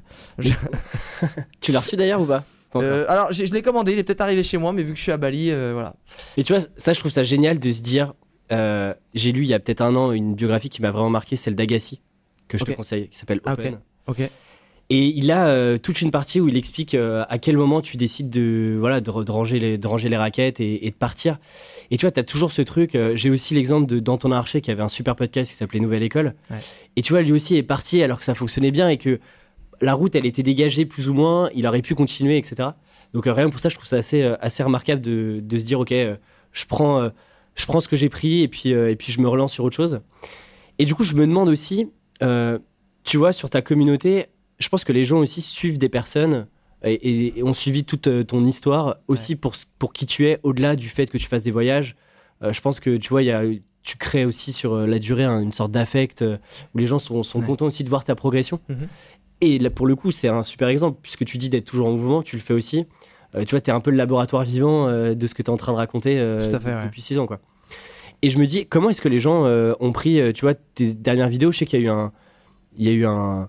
une- pas un couac, mais, euh, mais tu commencé, avais commencé à sortir euh, Ouais. une ou deux interviews. euh, Ouais, c'est super intéressant ça à ce moment-là. Tu vois, c'est marrant de vouloir être expert ou coach en personal branding et de faire, et d'un côté c'est une chance je pense, de faire des erreurs massives sur son propre personal branding et son virage pro en fait. Est-ce que ouais, tu peux remettre un peu le contexte Bien sûr, j'avais en fait, euh, euh, ça faisait longtemps que euh, je voulais faire une vidéo avec, alors on va pas le nommer pour pas le remettre dans la polémique, mais Un avec- acteur de l'immobilier. un acteur de l'immobilier, voilà, d'investissement immobilier. Et, et en fait, vu qu'il était à Bali à ce moment-là, on s'est dit bah vas-y, on fait une vidéo. Moi, je veux dans, je veux faire plus de contenu sur l'entrepreneuriat. Et moi, ce qui m'intéresse, c'est le parcours, c'est le mindset. Et il y a, et il y a plusieurs grosses erreurs que j'ai faites euh, sur euh, sur ce contenu-là. C'est de 1, faut jamais faire un virage trop violent.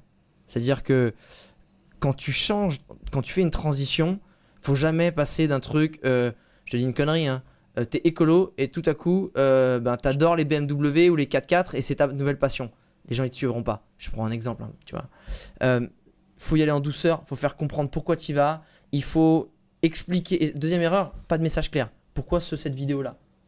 Ce truc-là Ça sort de nulle part. euh, C'était un peu l'opportunité parce que c'est présenté, mais j'aurais dû entre guillemets la garder sous le coude. Deuxième erreur. Troisième erreur, j'ai fait un truc qui me ressemblait pas. Pour la première fois de ma vie, j'ai voulu faire un titre un peu putaclic euh, qui était euh, telle personne, arnaqueur ou génie, tu vois. Et en fait, ça me ressemble pas. J'ai jamais fait de, de titre putaclic. Voilà, jamais fait. Et là, bah, la vie elle me dit non mec, reste fidèle à toi-même. C'est pas grave, fais tes trucs. Et, et finalement, ça a orienté les gens sur euh, une vision de cette vidéo qu'ils auraient, auquel ils auraient certainement jamais pensé, parce qu'il y a en fait toute l'interview à propos de son parcours et de son mindset. Mais du coup, ça les a. Je suis sûr qu'il y a plein de gens qui ont critiqué ça. Ils disent, mais Alex, tu te mets là-dedans, mais c'est n'importe quoi, mais t'es pour l'argent, le truc. C'est vrai que dans les gens dans le voyage, il y en a plein qui ont pas un problème, mais voilà, ils voient l'argent comme quelque chose de, de mal ou de compliqué. Je peux comprendre, je respecte totalement. C'est vrai que l'argent fout pas mal le bordel dans le monde, donc ils ont totalement raison aussi sur ce point de vue-là. Mais Ouais, mais à l'inverse, euh, enfin, c'est pas non plus. euh, tu vois, c'est pas non plus le monde des bisounours. Enfin, faut, faut quand même que tu vives. Ouais, mais en fait, faut euh, respecter. En fait, c'est pas ça. C'est que le virage, il est trop violent et j'ai pas expliqué pourquoi j'allais voir cette Mhm. personne, en fait. Euh, chacun a le droit d'avoir un avis. T'as le droit de dire que l'argent, c'est de la merde et ça fout un, un gros, gros, gros problème dans. Regarde, si la planète est pas en couille, c'est parce qu'on veut faire du profit en permanence. Donc, euh, donc profit, c'est quoi? C'est plus d'argent. Donc, ils ont pas tort, ces gens-là. Je pense que l'argent doit servir à faire des choses bien. C'est un outil. On s'en sert malheureusement différemment et pas forcément comme il faudrait. Mais voilà, je, comprends totalement la réaction de ces gens-là. Et merci d'ailleurs parce que ça m'a remis les choses en place et ça m'a à chaque fois que j'ai voulu prendre des raccourcis dans ma vie, la vie m'a dit non mec. Et j'ai de la chance parce que ça me l'a dit très vite. J'aurais pu me planter longtemps après. Et en gros, eh ben c'est ça qui est fort, c'est tu te dis, euh, t'as des bons exemples aussi et des bonnes leçons à apprendre aux gens parce que euh, j'ai eu la chance de pas trop me planter dans ma vie. Euh, et en fait là, je me plante au meilleur moment, au moment où c'est pas grave, au moment où c'est un virage. Tu vois, je suis pas en train de faire une putain de grosse erreur au moment où je sors un truc, je sais pas, une super formation sur laquelle j'ai mis toutes mes tripes, toutes mes connaissances et j'ai fait une connerie en termes de com et boum, ça, tombe à l'eau, tu vois. Et en fait, ça a été ça. Ça a été, euh, j'ai pas expliqué pourquoi, virage trop violent, message vraiment pas clair. Et, et à partir de là, tu, quand, tu, quand tu fais une erreur, c'est comment, quelle est la leçon que tu en tires. Et c'était une super leçon pour le coup. Et, ce, et franchement, c'est ça en fait que j'adore. C'est aussi, je retombe en fait dans une situation où je suis un peu le. euh, tu vois, je suis l'underdog, je suis plus le champion. Je suis là où je vais tester. Et un underdog, il se fait souvent prendre une grosse pêche, une grosse direct dans la gueule par le, le champion. Mais il se relève. Il se relève et il revient au combat avec un autre, etc. Et c'est, et c'est top. Voilà, donc euh, je vois vraiment ça comme une grande chance de m'être planté comme ça. Là, tu es encore en transition. Enfin, en tout cas, tu, tu termines cette transition-là. Tu es aussi parti à Bali pour euh, te reposer, euh, te, re- te reposer, c'est-à-dire sur ce que tu as envie de faire, etc. Ouais. Qu'est-ce qui se passe dans une transition comme celle-ci? Tu vois un peu les. À quoi tu penses? Est-ce que tu, tu, tu testes des outils? Tu, Je sais pas, tu t'écris beaucoup sur ce que tu penses? Qu'est-ce qui se passe à ce moment-là Tu vois souvent on parle souvent de transition, de Mm. changement, de qu'est-ce qui se passe euh, globalement euh, vu que tu, le- vis euh, en ce moment, ça m'intéresse euh, pas mal. Alors, ça. faut comprendre que je m'étais toujours promis de me dire j'ai une direction dans ma vie qui, qui me fait lever le matin, mais le jour où il y a une nouvelle direction qui fait plus de sens, je la prends et je, entre guillemets, je prends mon mindset et boum, j'abandonne tout et j'y vais. Ce que j'ai fait, sauf que j'avais pas ma nouvelle direction. Je l'ai un peu fait parce que je sentais que c'était la fin, mais je savais pas où je devais aller. Mais je me suis toujours dit, ça sert à rien de commenter sur son canapé en attendant que la bonne idée elle arrive, faut être en action. C'est l'action qui va créer, qui va amener la bonne idée, qui va amener les opportunités. Donc euh, c'est ce que j'ai fait. Bah, j'ai loué une villa à Bali euh, pendant euh, deux mois. J'ai fait venir des potes. J'ai fait venir des potes entrepreneurs, des potes qui se posent des questions sur leur vie, des potes freelance, des développeurs, photographes, peu importe. Et, et ça, pour créer, en fait, je suis investi sur moi. En fait, j'ai investi sur moi pour me mettre dans une situation où une dynamique stimulante, agréable, bienveillante, où j'espérais trouver ma voie. Et tu vois, je l'ai trouvé. Je savais pas du tout ce que j'allais faire. Et je me suis aperçu, euh, bah, en, passant des bons moments avec des gens que j'aime, qui sont stimulants, qui te posent des questions, qui te font poser les bonnes questions sans même qu'ils le sachent, euh, ça m'a permis de trouver en fait euh, ma suite. Donc c'est vraiment se mettre dans des conditions et toujours en action. Tu sais pas où tu vas, fais un pas. À force, tu sauras si c'est la bonne direction, tu t'es planté, il faudra peut-être faire demi-tour. Mais au moins, tu sais. Tu sais que ça, c'est pas la bonne direction. Fais toujours un pas. C'est pour ça que j'ai dit j'arrête en fait l'influence voyage. Euh, j'ai fait ce qu'on ce que ce qu'on dit dans j'avais dit aussi dans notre podcast j'ai fait ce que ce que dit Sun Tzu dans l'art de la guerre Euh, j'ai brûlé mes bateaux en fait c'est à dire que si tu veux que tes hommes T'as pas le choix. ils se donnent à fond euh, et qu'ils ils battent pas en retraite prennent leur bateau ils se cassent ben il va falloir qu'ils piquent les bateaux de l'ennemi en fait et que c'est devant que ça se passe c'est pas derrière parce que je peux t'assurer que quand on dit bah Alex euh, tu veux venir nager en Polynésie avec des baleines et puis montrer euh, des îles que, où personne n'est allé euh, en, en termes d'influence et puis euh, et puis montrer vraiment le côté authentique de la Polynésie ah bah bah oui en fait je fais bah oui, oui je vais pas dire enfin bah en fait grave hein, j'ai- jamais je peux dire non à ça donc en fait il y aura toujours une nouvelle mission une dernière où tu dis allez on en fait une C'est la petite dernière. c'est la petite dernière, celle-là. Évidemment que c'est kiffant, j'adore. En plus, on est bien payé pour ça. Euh, Enfin, tu vois. Donc, non, il était temps que je dise non. Sinon, j'aurais jamais consacré assez de temps et d'énergie à cette nouvelle phase. Et en tout cas, pour la trouver. Ça a été aussi un, un moment aussi où, ça, je le conseille, que j'ai pas fait. Euh, une phase, une quatrième grosse erreur que j'ai pas faite dans ma transition, c'est avoir un vrai break. Tu dis aux gens que t'arrêtes. Et au final, je communiquais sur ma transition de je suis un peu paumé. vrai. Du coup, bah, t'as un mec qui pose des trucs et qui veulent pas dire grand chose, on sait pas pourquoi il les pose, on sait pas où il va, et c'est le bordel. Et les gens me disent, mais je comprends rien à ce que tu fais. Ouais, Parce qu'en fait, il vaut mieux vraiment commencer à documenter le process de ta transition quand tu sais exactement où tu veux aller. Parce que quand tu postes et que t'es perdu, bah, tes posts ressembleront à ce que tu es, c'est-à-dire perdu. Donc les gens, ils vont être saoulés, ils vont pas comprendre, ils vont pas te suivre, et voilà. Autre erreur, très grosse erreur que j'ai faite. Mais génial, tu vois, c'est super intéressant même pour moi pour pouvoir l'enseigner à des gens. Euh, et prendre un vrai break. T'as dit que tu te cassais? Bah tu vois, fais silence pendant deux mois, kiffe la vie, etc. Sauf que moi, bah à Bali, j'étais quand même dans un dans une cir- des circonstances où j'étais la pièce centrale et maîtresse de ce que j'avais créé comme situation. Donc j'avais ma team qui était avec moi, euh, donc il fallait quand même que je les manage. J'avais des potes qui étaient là, donc il fallait que je, je passe du temps avec eux. Enfin, je voulais essayer de passer du temps aussi sur mes projets un peu perso. Fallait qu'on sorte, enfin tu vois, qu'on s'amuse un peu. Donc tout ça faisait que j'avais zéro temps pour moi, zéro temps pour réfléchir à la suite. Et les bonnes idées, de toute façon, elles viennent que dans les moments de calme et de quiétude, les moments stimulants. Donc au final, j'ai fait la paix avec le fait que je pourrais pas travailler sur mon projet perso. J'ai commencé à me détendre, j'ai commencé à passer de plus en plus des moments cool. Et finalement, c'est là que les bonnes idées sont arrivées. Surtout que tu me demandais les outils que j'avais mis en place pour peut-être trouver la suite. J'avais fait, bah, ça a donné le nom à mon futur podcast qui s'appelle Les Entrepoteurs. J'allais te poser la question justement. euh, de- Ouais, c'est venu de là en fait. Ok. C'est euh, bah, le moment entre poteurs, c'est un moment où en fait c'est euh, comme un peu un mastermind.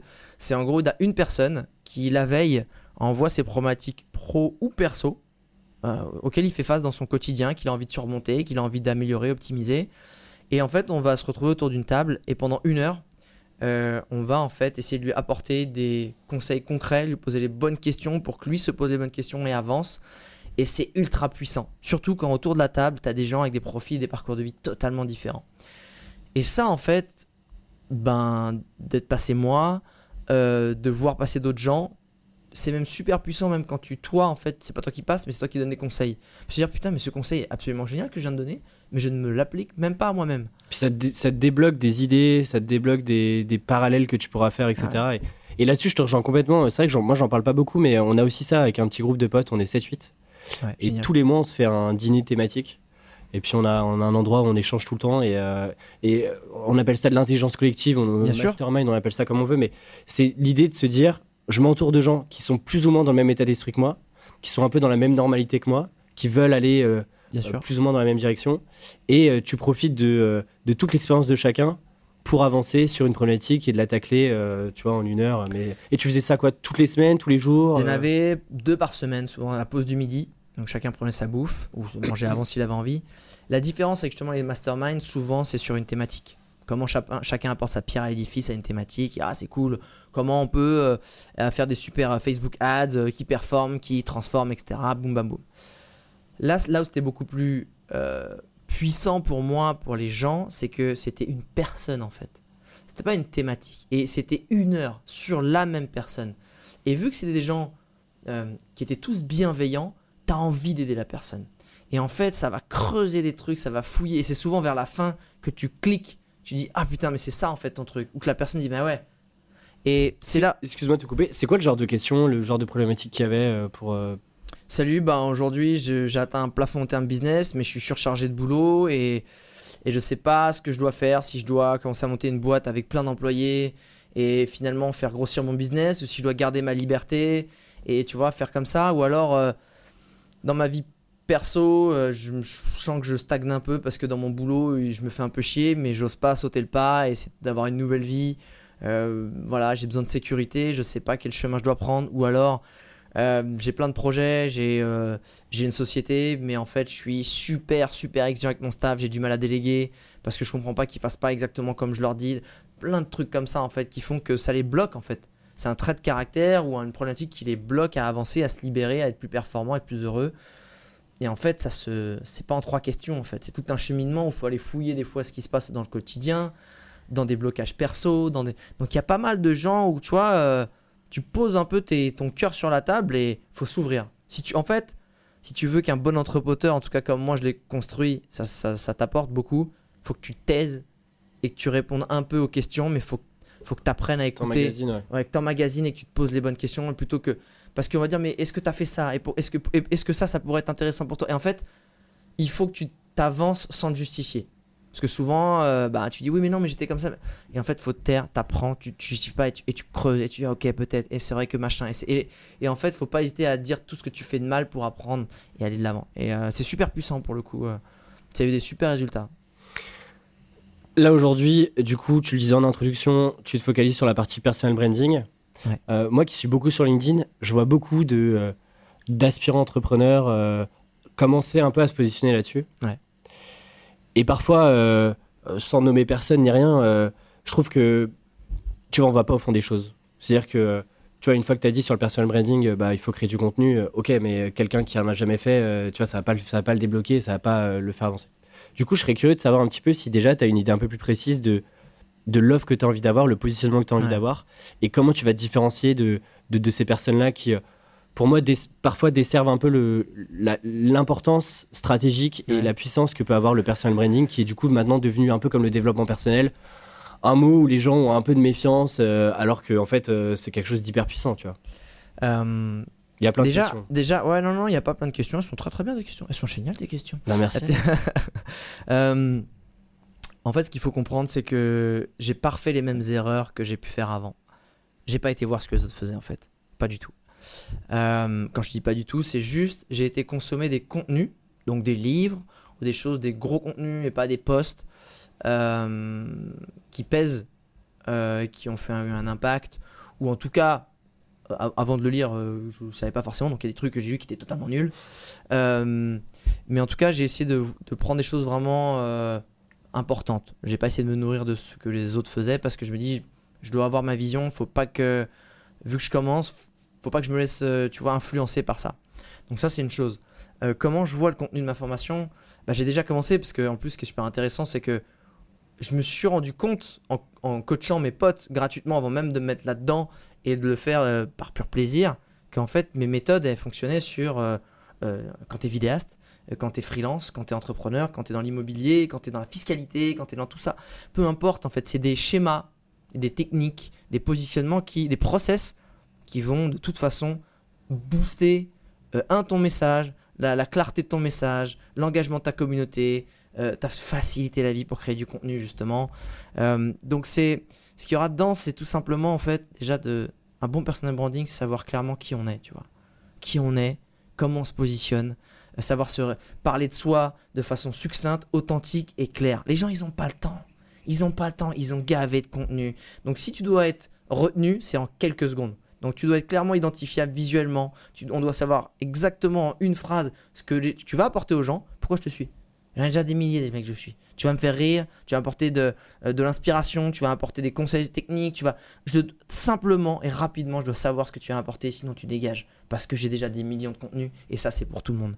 Donc un bon personal branding, ça part déjà de qui je suis, qui je veux devenir, quel est le message, quel positionnement clair et précis que je vais avoir. Donc ça, il y a des outils pour ça euh, qui vont me permettre de le faire. Et après, derrière, ça va être aussi des process de comment je crée mon contenu. Ok, il est 9h le soir, j'ai envie de faire un super post, j'ai pas le jus. Tu vois, hier j'ai fait une conférence à mon espace de coworking sur le personal branding et j'ai des, super questions. Il y a une nana qui disait ça. Fait des fois, il faudrait que je poste, mais il est, est 9h, j'ai manqué ma journée de travail, j'ai pas de jus, j'ai pas d'inspiration. Qu'est-ce que je fais?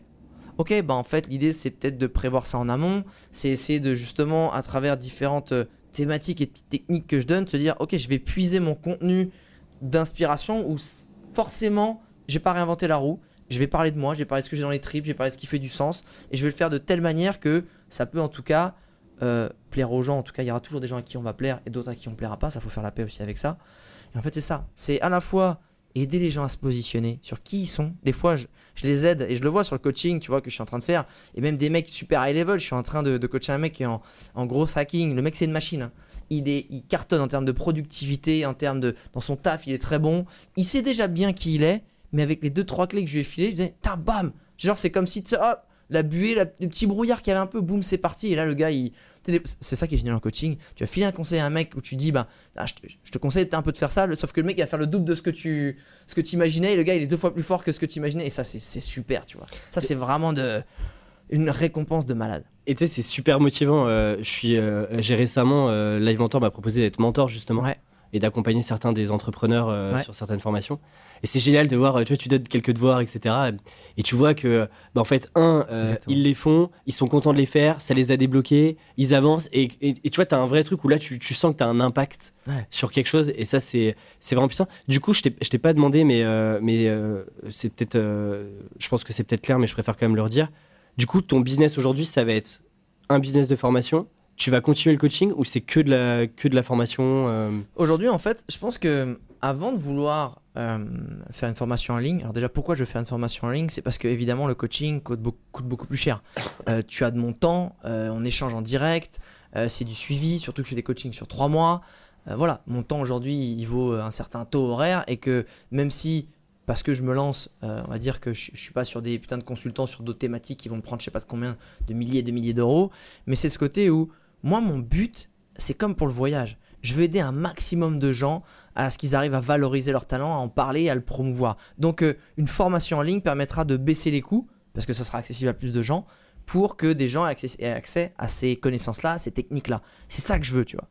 Et pour que ma formation elle soit pertinente, complète, j'ai besoin d'aller voir, j'ai besoin de coacher des profils différents. Et j'ai besoin d'être euh, challengé par ces gens. Pourquoi aussi je prends des coachings payants? Parce que en fait, les gens qui payent sont plus exigeants et sont plus impliqués. Si, si tu mis de l'argent sur la table, bah, tu vas demander à ton coach que ah, j'ai besoin de ça, trouve-moi une solution, comment on fait, etc. Et c'est beaucoup mieux pour moi parce que au-delà de l'argent que ça va me rapporter, et encore une fois, c'est pas le but, c'est vraiment de me challenger, c'est de voir que déjà, est-ce qu'il y a des gens qui sont prêts à payer pour ça, mais ça, vu la stratégie que ça a en ce moment et l'importance, je fais pas de soucis, mais c'est ce côté où je veux me sentir redevable. Je veux me sentir dans une situation où je dois trouver une solution et surtout, j'ai des profils différents. J'ai fait exprès de prendre des profils différents. Ça va du CEO d'une grosse boîte qui monte, euh, qui vaut 80 millions, euh, à euh, un vidéaste, à un mec qui est en gros hacking, qui est à un jeune photographe. Tu vois, plein de choses différentes. Parce que, ou alors des gens qui sont un peu perdus et qui ont envie de se lancer dans l'entrepreneuriat, j'ai ça aussi. Et c'est. C'est ça qui est intéressant, c'est comment j'arrive à comprendre toutes les problématiques et j'arrive à trouver une solution ou en tout cas la meilleure façon d'arriver à résoudre euh, tu vois, cet, cet obstacle. C'est ça mon but. Donc pour l'instant, euh, non, j'ai pas de formation en ligne. Euh, je vais attendre vraiment de sentir que c'est complet, c'est bien, ça, ça aide les gens. Et pour l'instant, ce que, ben, ce que je fais, c'est que j'essaie de filer des contenus gratuitement aux gens, ça me fait plaisir. Et puis aussi, euh, je continue avec du coaching payant euh, qui est super stimulant. Mais tu vois, là-dessus, je, te, je te rejoins complètement. dès que quelqu'un met un prix sur un, tu vois, est prêt à payer, déjà ton travail a aussi plus de valeur. Mm. Et, euh, et, et même toi, euh, bah en fait, tu te sens redevable de quelque chose et donc tu, tu te, tu te forces aussi à délivrer le, me- Ah bah oui. le meilleur accompagnement, le meilleur contenu possible, etc. etc. Et euh, je discutais avec Stan Leloup euh, qui est passé sur le podcast. Ouais.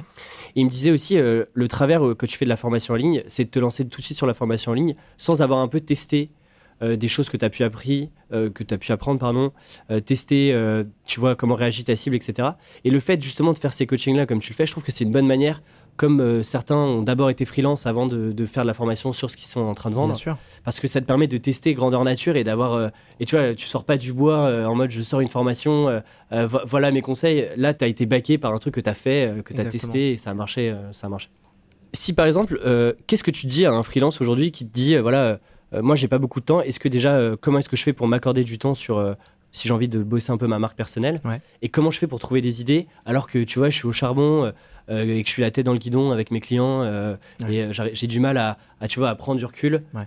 et, euh, et, euh, et puis à m'accorder du temps là-dessus, quoi. Bien sûr. Euh, j'ai eu cette question-là aussi euh, hier. C'est vraiment, putain, mais je- on est des entrepreneurs, j'ai déjà pas de temps et c'est super chronophage, comment je fais Et je réponds déjà, c'est un peu comme le sport ou le yoga ou la méditation. Il vaut mieux faire une séance de 10 minutes tous les jours qu'une grosse séance de 2 heures le week-end. Les progrès sont beaucoup plus importants s'il y a de la régularité et c'est un peu tous les jours.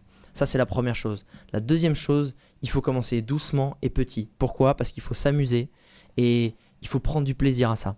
Et que si on vise trop gros, si on se met des trucs, ah j'ai pas réussi, on se fruse, ça saoule, bim, bah, finalement on le fait jamais. C'est comme, vas-y, euh, je me mets à la méditation, je vais faire deux heures de méditation euh, tous les jours ou une heure et je suis. Et en fait, vas-y, ça me prend trop de temps, j'y arrive pas et trucs. Fais-en 10 minutes. Fais tous les deux jours. Puis après tous les jours. Puis après passe un quart d'heure. Prends du plaisir à ça. Donc ça, c'est une deuxième chose. La troisième chose, là, il y a un outil euh, que je donne qui est euh, très puissant pour moi pour créer du contenu quand on sait pas quoi euh, créer. C'est que pour moi, un bon post, qu'on va parler du, du post ou en tout cas un contenu, c'est pour moi, il y a toujours trois ingrédients super importants. Il y a le fond, il y a la forme, il y a l'émotion. Donc le fond, ça va être le contenu, le sujet, le sujet de quoi on parle. La forme, ça va être euh, le matériel, ça va être la vidéo ou la photo ou le son, etc. Et l'émotion, finalement, c'est le but que tu cherches à avoir à travers euh, ce contenu-là. Quelle émotion tu cherches à créer. Le fond, euh, c'est tes valeurs. C'est quelque chose que de toute façon, tu, tu pourras toujours parler facilement, de façon déterminée, de façon convaincue, c'est tes valeurs. Donc ça peut être l'honnêteté, la transparence, le dépassement de soi, l'argent, ça peut être ça aussi, ça peut être une valeur. hein. Il y a des gens, euh, ils ont été euh, élus président euh, en étant racistes et égocentriques, donc tu vois, il y a pas de, il y a des valeurs qui, qui, plaisent quand même à des gens. Et donc c'est vraiment tes valeurs profondes. Et c'est pas que des valeurs business, c'est des valeurs de, encore une fois, ça peut être du dépassement de soi, ça va être la transparence, la confiance, ça va être des choses qui vont faire que c'est ça que tu défends au quotidien et que tu es à l'aise. Et peu importe la situation, tu seras toujours clair vis-à-vis de ça. Donc ça c'est le premier ingrédient, ça c'est le fond. Comment t'arrives à. Tu vois, par exemple, je te dis, allez, prenons un Je exemple. vais te donner si, un euh, exemple, attends. Là, je Ah. sens, tu dis comment tu fais je suis trop rapide. Ah, t'es trop rapide. Allez, je On te l'a déjà dit ou pas On me l'a dit. Ouais, fais gaffe, hein, ça c'est. Ensuite, tu as euh, la forme. La forme, ça va être justement de se dire, euh, ça va être pardon une des thématiques de ta vie. Typiquement, quelles sont les thématiques de ta vie? Moi, je vais te prendre mon exemple à moi. Les thématiques de ma vie, ça va être je suis entrepreneur. Ça va être que je suis voyageur. Je suis digital nomade. Euh, j'adore l'écologie, j'adore la nature. euh, même si malheureusement j'ai un bilan carbone atroce et c'est des choses sur lesquelles je bosse. Donc tu vois, c'est pas non plus être parfait. Et je suis aussi, j'adore le sport, même si ça se voit pas forcément avec mon petit corps de lâche. Mais j'adore tester des choses. Ok, ça c'est un petit peu mon univers. Parce qu'un personal branding c'est un univers. C'est pas juste être comptable, être euh, copywriter, etc. C'est tu es une personne. T'es pas simplement un brand. T'es un personal branding. Donc ces thématiques-là vont te permettre d'aller chercher ton contenu. Tu vas faire des photos, des vidéos dans les thématiques de pendant que tu es en voyage, euh, que tu es dans un espace de coworking à Bali, que tu es en train de faire une nouvelle activité ou que tu es sur un putain de projet ou en train de faire une conférence. Tu vas pouvoir créer des photos, des vidéos, des podcasts à partir de là. Le troisième, c'est ton émotion. quelle est l'émotion que je veux générer à travers mon post D'accord? Et j'ai une technique que je donne aux gens, c'est il faut créer des onomatopées. Si ton post crée des onomatopées, t'as gagné. Ça va être du waouh, c'est trop beau. Ah mais ouais, mais c'est vrai, j'avais pas pensé à ça, genre ah ouais, stylé, genre c'est franchement ah mais trop mais merci ce conseil tu vois ce côté où oh ou ah ce truc qui sort sans que tu te retiennes fait que tu tu retiens pas le truc et il sort. T'as gagné. Si tu arrives à générer ça ton poste il a gagné.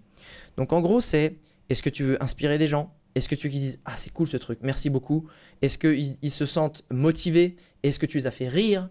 Est-ce que euh, tu les as sensibilisés? Est-ce que tu les as rendus tristes? C'est quoi l'émotion que tu veux c'est quoi l'émotion et la, plus-value que tu vas apporter dans ton poste? On partage quelque chose, pas pour euh, faire enfler les chevilles, mais vraiment pour apporter quelque chose aux gens. Peu importe, ça peut faire, peut faire rire, ça peut être le meilleur outil du monde, c'est pas grave, mais qu'est-ce que tu apportes aux gens?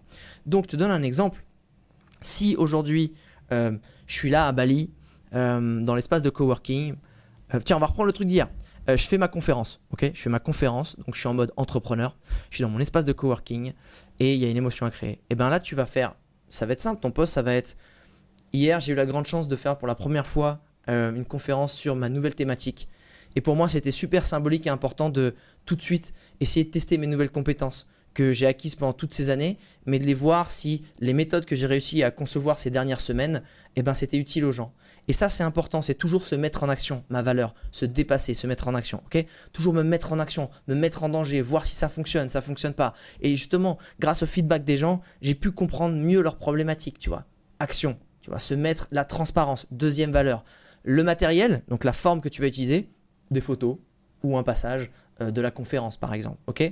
L'émotion, inspirer les gens et aussi leur faire comprendre que c'est possible si on s'en donne les moyens. Tu vois ce que je veux dire? Donc c'est fond, forme, émotion. Donc valeur, thématique, émotion.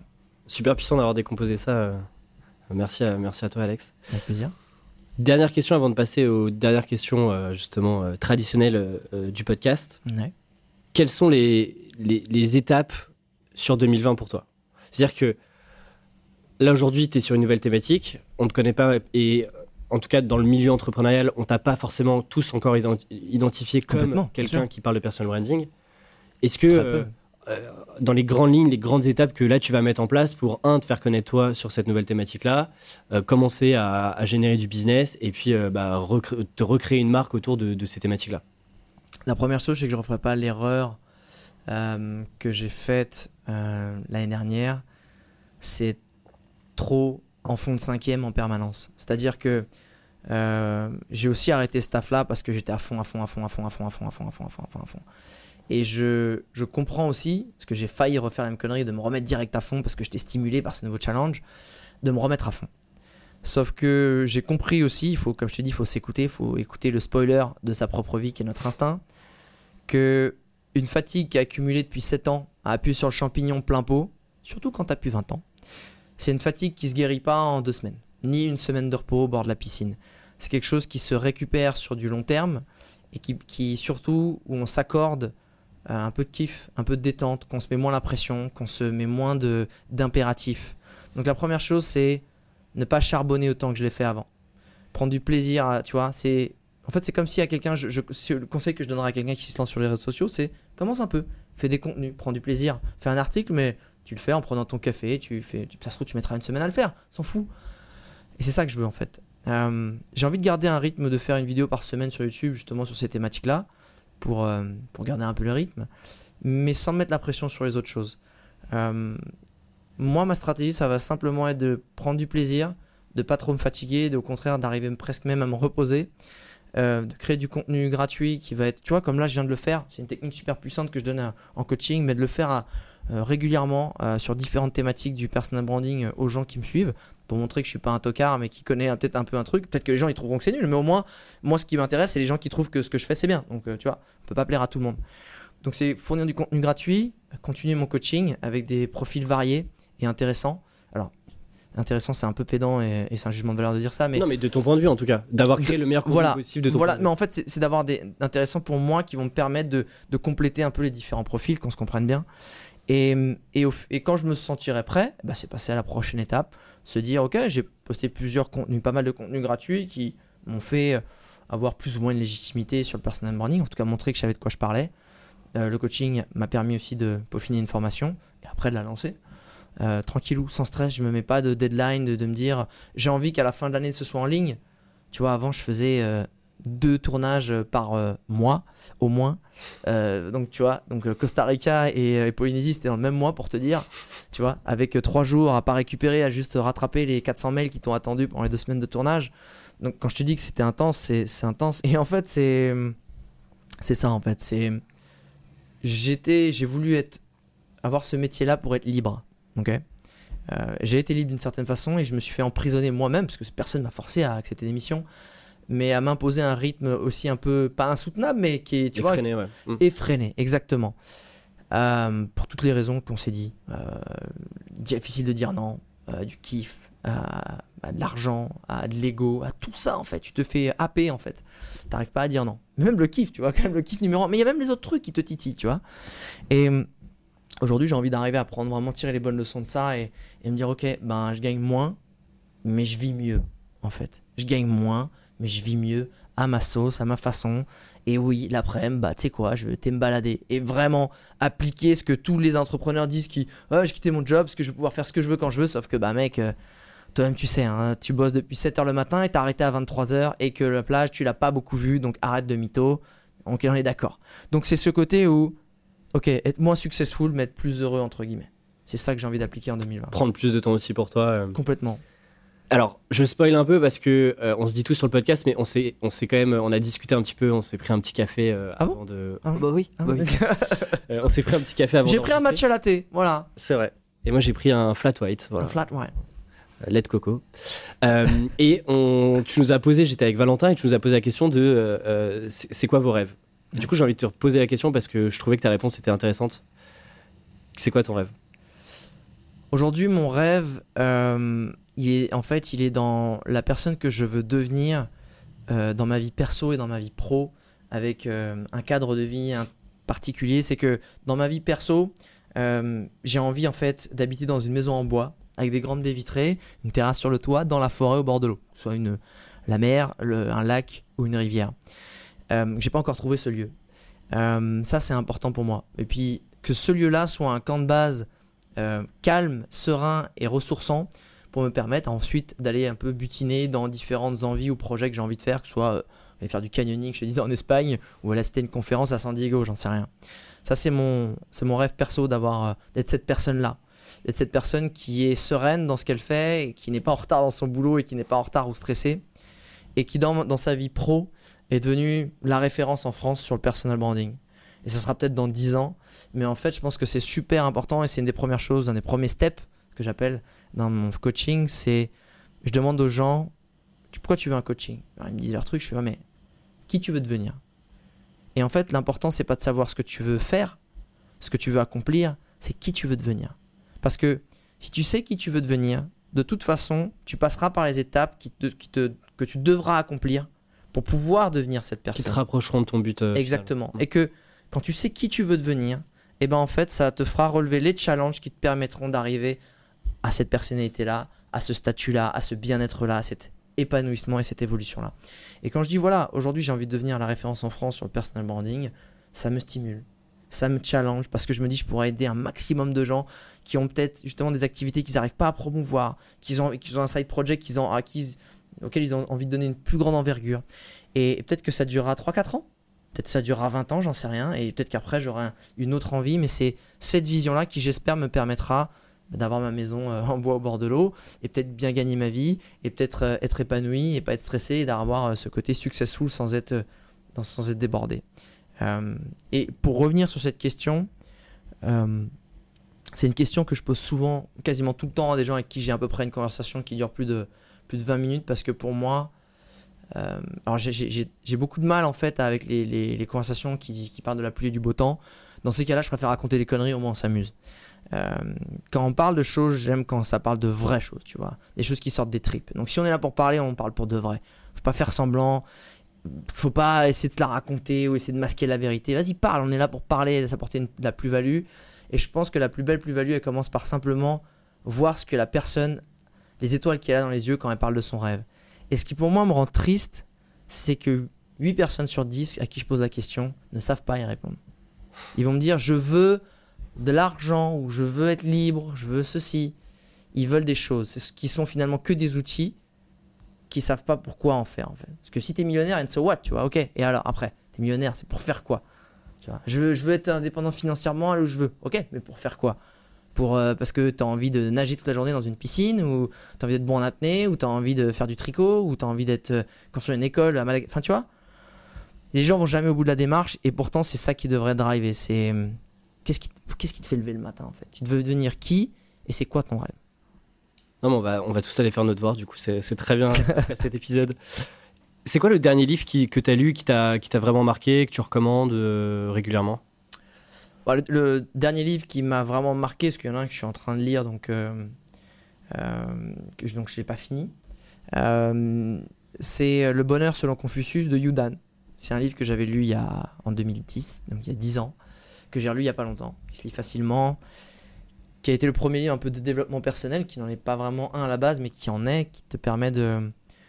qui a plein d'enseignements de vie, qui est très sage, très simple, qui, euh, qui m'a beaucoup aidé à voir la vie différemment, à la percevoir d'une façon en fait qui et en me rafraîchissant la mémoire après avoir vécu tout ce que j'ai vécu parce que je l'ai lu en ayant plein de rêves en tête j'en ai réalisé énormément. Euh, ça m'a rafraîchi la mémoire ça m'a repositionné euh, pas mal de valeurs et de piliers importants que j'avais peut-être un peu fait pivoter Euh, les deux autres c'est euh, ce que j'ai pas fini encore parce qu'elle est en anglais et que je suis un, un faible lecteur Euh, malheureusement ça c'est un des skills que je dois améliorer pour ça que je suis sur Audible parce que maintenant j'écoute beaucoup mes Ouais, livres. J'ai un peu de mal, moi, euh, avec les livres. mais parce que tu sais très bien lire, tu vas très vite et que c'est dans ton ADN. Moi, je suis dans l'oral et voilà. Tu- je, je préfère ça que rien de lire du tout. Et donc, ce- le, bouquin que je lis, c'est Made in America de Sam Walton, qui est celui qui a créé Walmart, donc qui a été pendant un moment la, plus grosse société cotée en bourse euh, aux États-Unis. Je suis pas sûr que c'était au monde, mais euh, aux États-Unis. Qui a été l'homme le plus riche des États-Unis pendant un moment et qui est parti de rien, rien, rien. Et euh, même si après, quand il est parti, qu'il est mort, ben, vu que ses valeurs sont parties, il y a eu énormément de scandales avec Walmart qui traitaient mal leurs employés, qui les sous-payaient, qui tout ça, qui machin, plein de trucs. Sauf qu'à l'époque où il était là, il a monté un empire, c'est vraiment un empire. C'est un mec qui, qui a une force de travail, mais qui en fait avait des valeurs de fou en fait. Et qui avait des process qu'il a mis en place qui est super puissant pour impliquer les gens et les donner envie de travailler. Pas parce que tu les craches, mais parce que tu leur donnes envie de travailler. Et en plus parce qu'il mettait les clients avant tout. Comment je peux rendre service à mon client? Et c'est centré sur Walmart ou c'est centré sur lui? Lui et Walmart, parce que lui, Walmart c'est sa vie en fait. C'est sa vie. Mais il parle à côté de tout ça, de sa vie avec euh, sa famille, euh, sa femme. euh, mais c'est à travers la success story, entre guillemets, de tout ce qu'il a vécu à travers Walmart. Et super inspirant, su- super fort. Super fort le mec. Évidemment, je, je me reconnais pas forcément en lui. J'ai pas forcément d'avoir une vie aussi euh, dédiée à une seule même, et même chose. Euh, les générations ont changé, etc. Mais c'est super intéressant. Et voilà, celui que je suis en train de, de lire, sur, qui s'appelle Ditch the Act, sur le personal branding, qui est super intéressant aussi. Mais euh, je te conseille dans un. Alors, je- j'ai plus le titre, mais le, le fondateur de Patagonia a écrit aussi un bouquin Ah, ok. Euh, qui est excellent. euh, voilà, qui est vraiment excellent. Je sais plus le titre, euh, je le mettrai dans la description, mais Super. très cool. Dernière question. Si tu avais un tableau géant qui soit visible par le monde entier, qu'est-ce que tu écrirais dessus Putain, c'est la question que je pose souvent. C'est vrai? Ouais, je la pose à chaque fois. C'est si tu devais résumer ton voyage en une punchline, une, une formation, une, une phrase de ta création, une citation. Alors, pour la petite histoire, elle vient pas de moi. Elle vient de Tim Ferriss. Tim Ferriss. I know. Exactement. I know. Euh, euh, super question que j'aime beaucoup d'ailleurs. Euh, si tu, je pense que vu que tu vois, je, suis un peu gourmand et que je, je me contenterai pas d'un seul, euh, seul panneau, j'en mettrai pas mal partout. La première, c'est si tu fais ce que tu as toujours fait, tu continueras d'obtenir ce que tu as toujours obtenu. Voilà, c'est c'est simple, je pense que ça parle de lui-même. C'est que les gens, ouais, mais j'arrive pas, mes vidéos YouTube elles marchent pas. Est-ce que tu as changé des choses? Est-ce que tu t'es posé la question de savoir si tu filmes de meilleure qualité, ton son est de meilleure qualité, la façon de raconter, etc. etc., etc. La deuxième, ce serait, et je l'applique tout le temps dans ma vie, s'il y a un doute, il n'y a pas de doute. Ça reprend l'instinct en fait. A un truc, tu te poses la question, je devrais le faire ou pas, enfin, oh, je devrais quitter, j'ai fait le en fait. C'est par là que ça se passe. Euh, j'y vais, j'y vais pas, oh non, enfin, j'ai vraiment pas envie d'y aller, mais putain, bah n'y va pas en fait. S'il y a un doute, il n'y a pas de doute. Tu vas gagner du temps, de l'énergie, et tu vas enfin écouter le spoiler de ta vie. Et c'est un vrai don et euh, tout le monde l'a et donc euh, donc voilà j'ai deux panneaux. Ah, été gourmand là-dessus. ah je suis un, je suis un petit coquin. Où est-ce qu'on envoie les gens qui veulent en, en savoir plus sur, euh, sur ce, que tu, ce, que, ce que tu vas nous offrir sur 2020 Bon écoute c'est super simple. Euh, J'avoue des Alex Viseo il y en a pas 50 donc euh, peu importe les réseaux c'est le même ID. C'est Alex Viseo V I Z E O. Donc à toi de trouver la plateforme que, que tu préfères que ce soit alors mon blog pour l'instant c'est surtout du voyage mais sur les autres ça va être donc peu importe YouTube, LinkedIn, Instagram ou même TikTok sur lequel je me mets qui est vraiment super stimulant. Euh, Là-dessus. Ça marche. Merci beaucoup, Alex. C'était euh, vraiment un super moment, une super discussion. Je suis euh, trop content de t'avoir rencontré. Écoute, ça me fait très plaisir que tu m'aies proposé d'être ton invité. Je trouve que ce podcast, il est aussi très enrichissant, très stimulant. Tu donnes la parole à des gens qu'on n'entend pas assez. Donc pour ça, merci et merci de faire partie de cette série. Je suis, voilà, c'est très cool. Et de le faire dans le cadre de Bali, où finalement il n'y a pas eu tant de bruit que ça. J'en avais un peu peur parce que Bali c'était quand même très bruyant. On s'en est bien sorti. C'était un super moment. Merci Alexis. Merci, à plus tard. Salut. Ciao.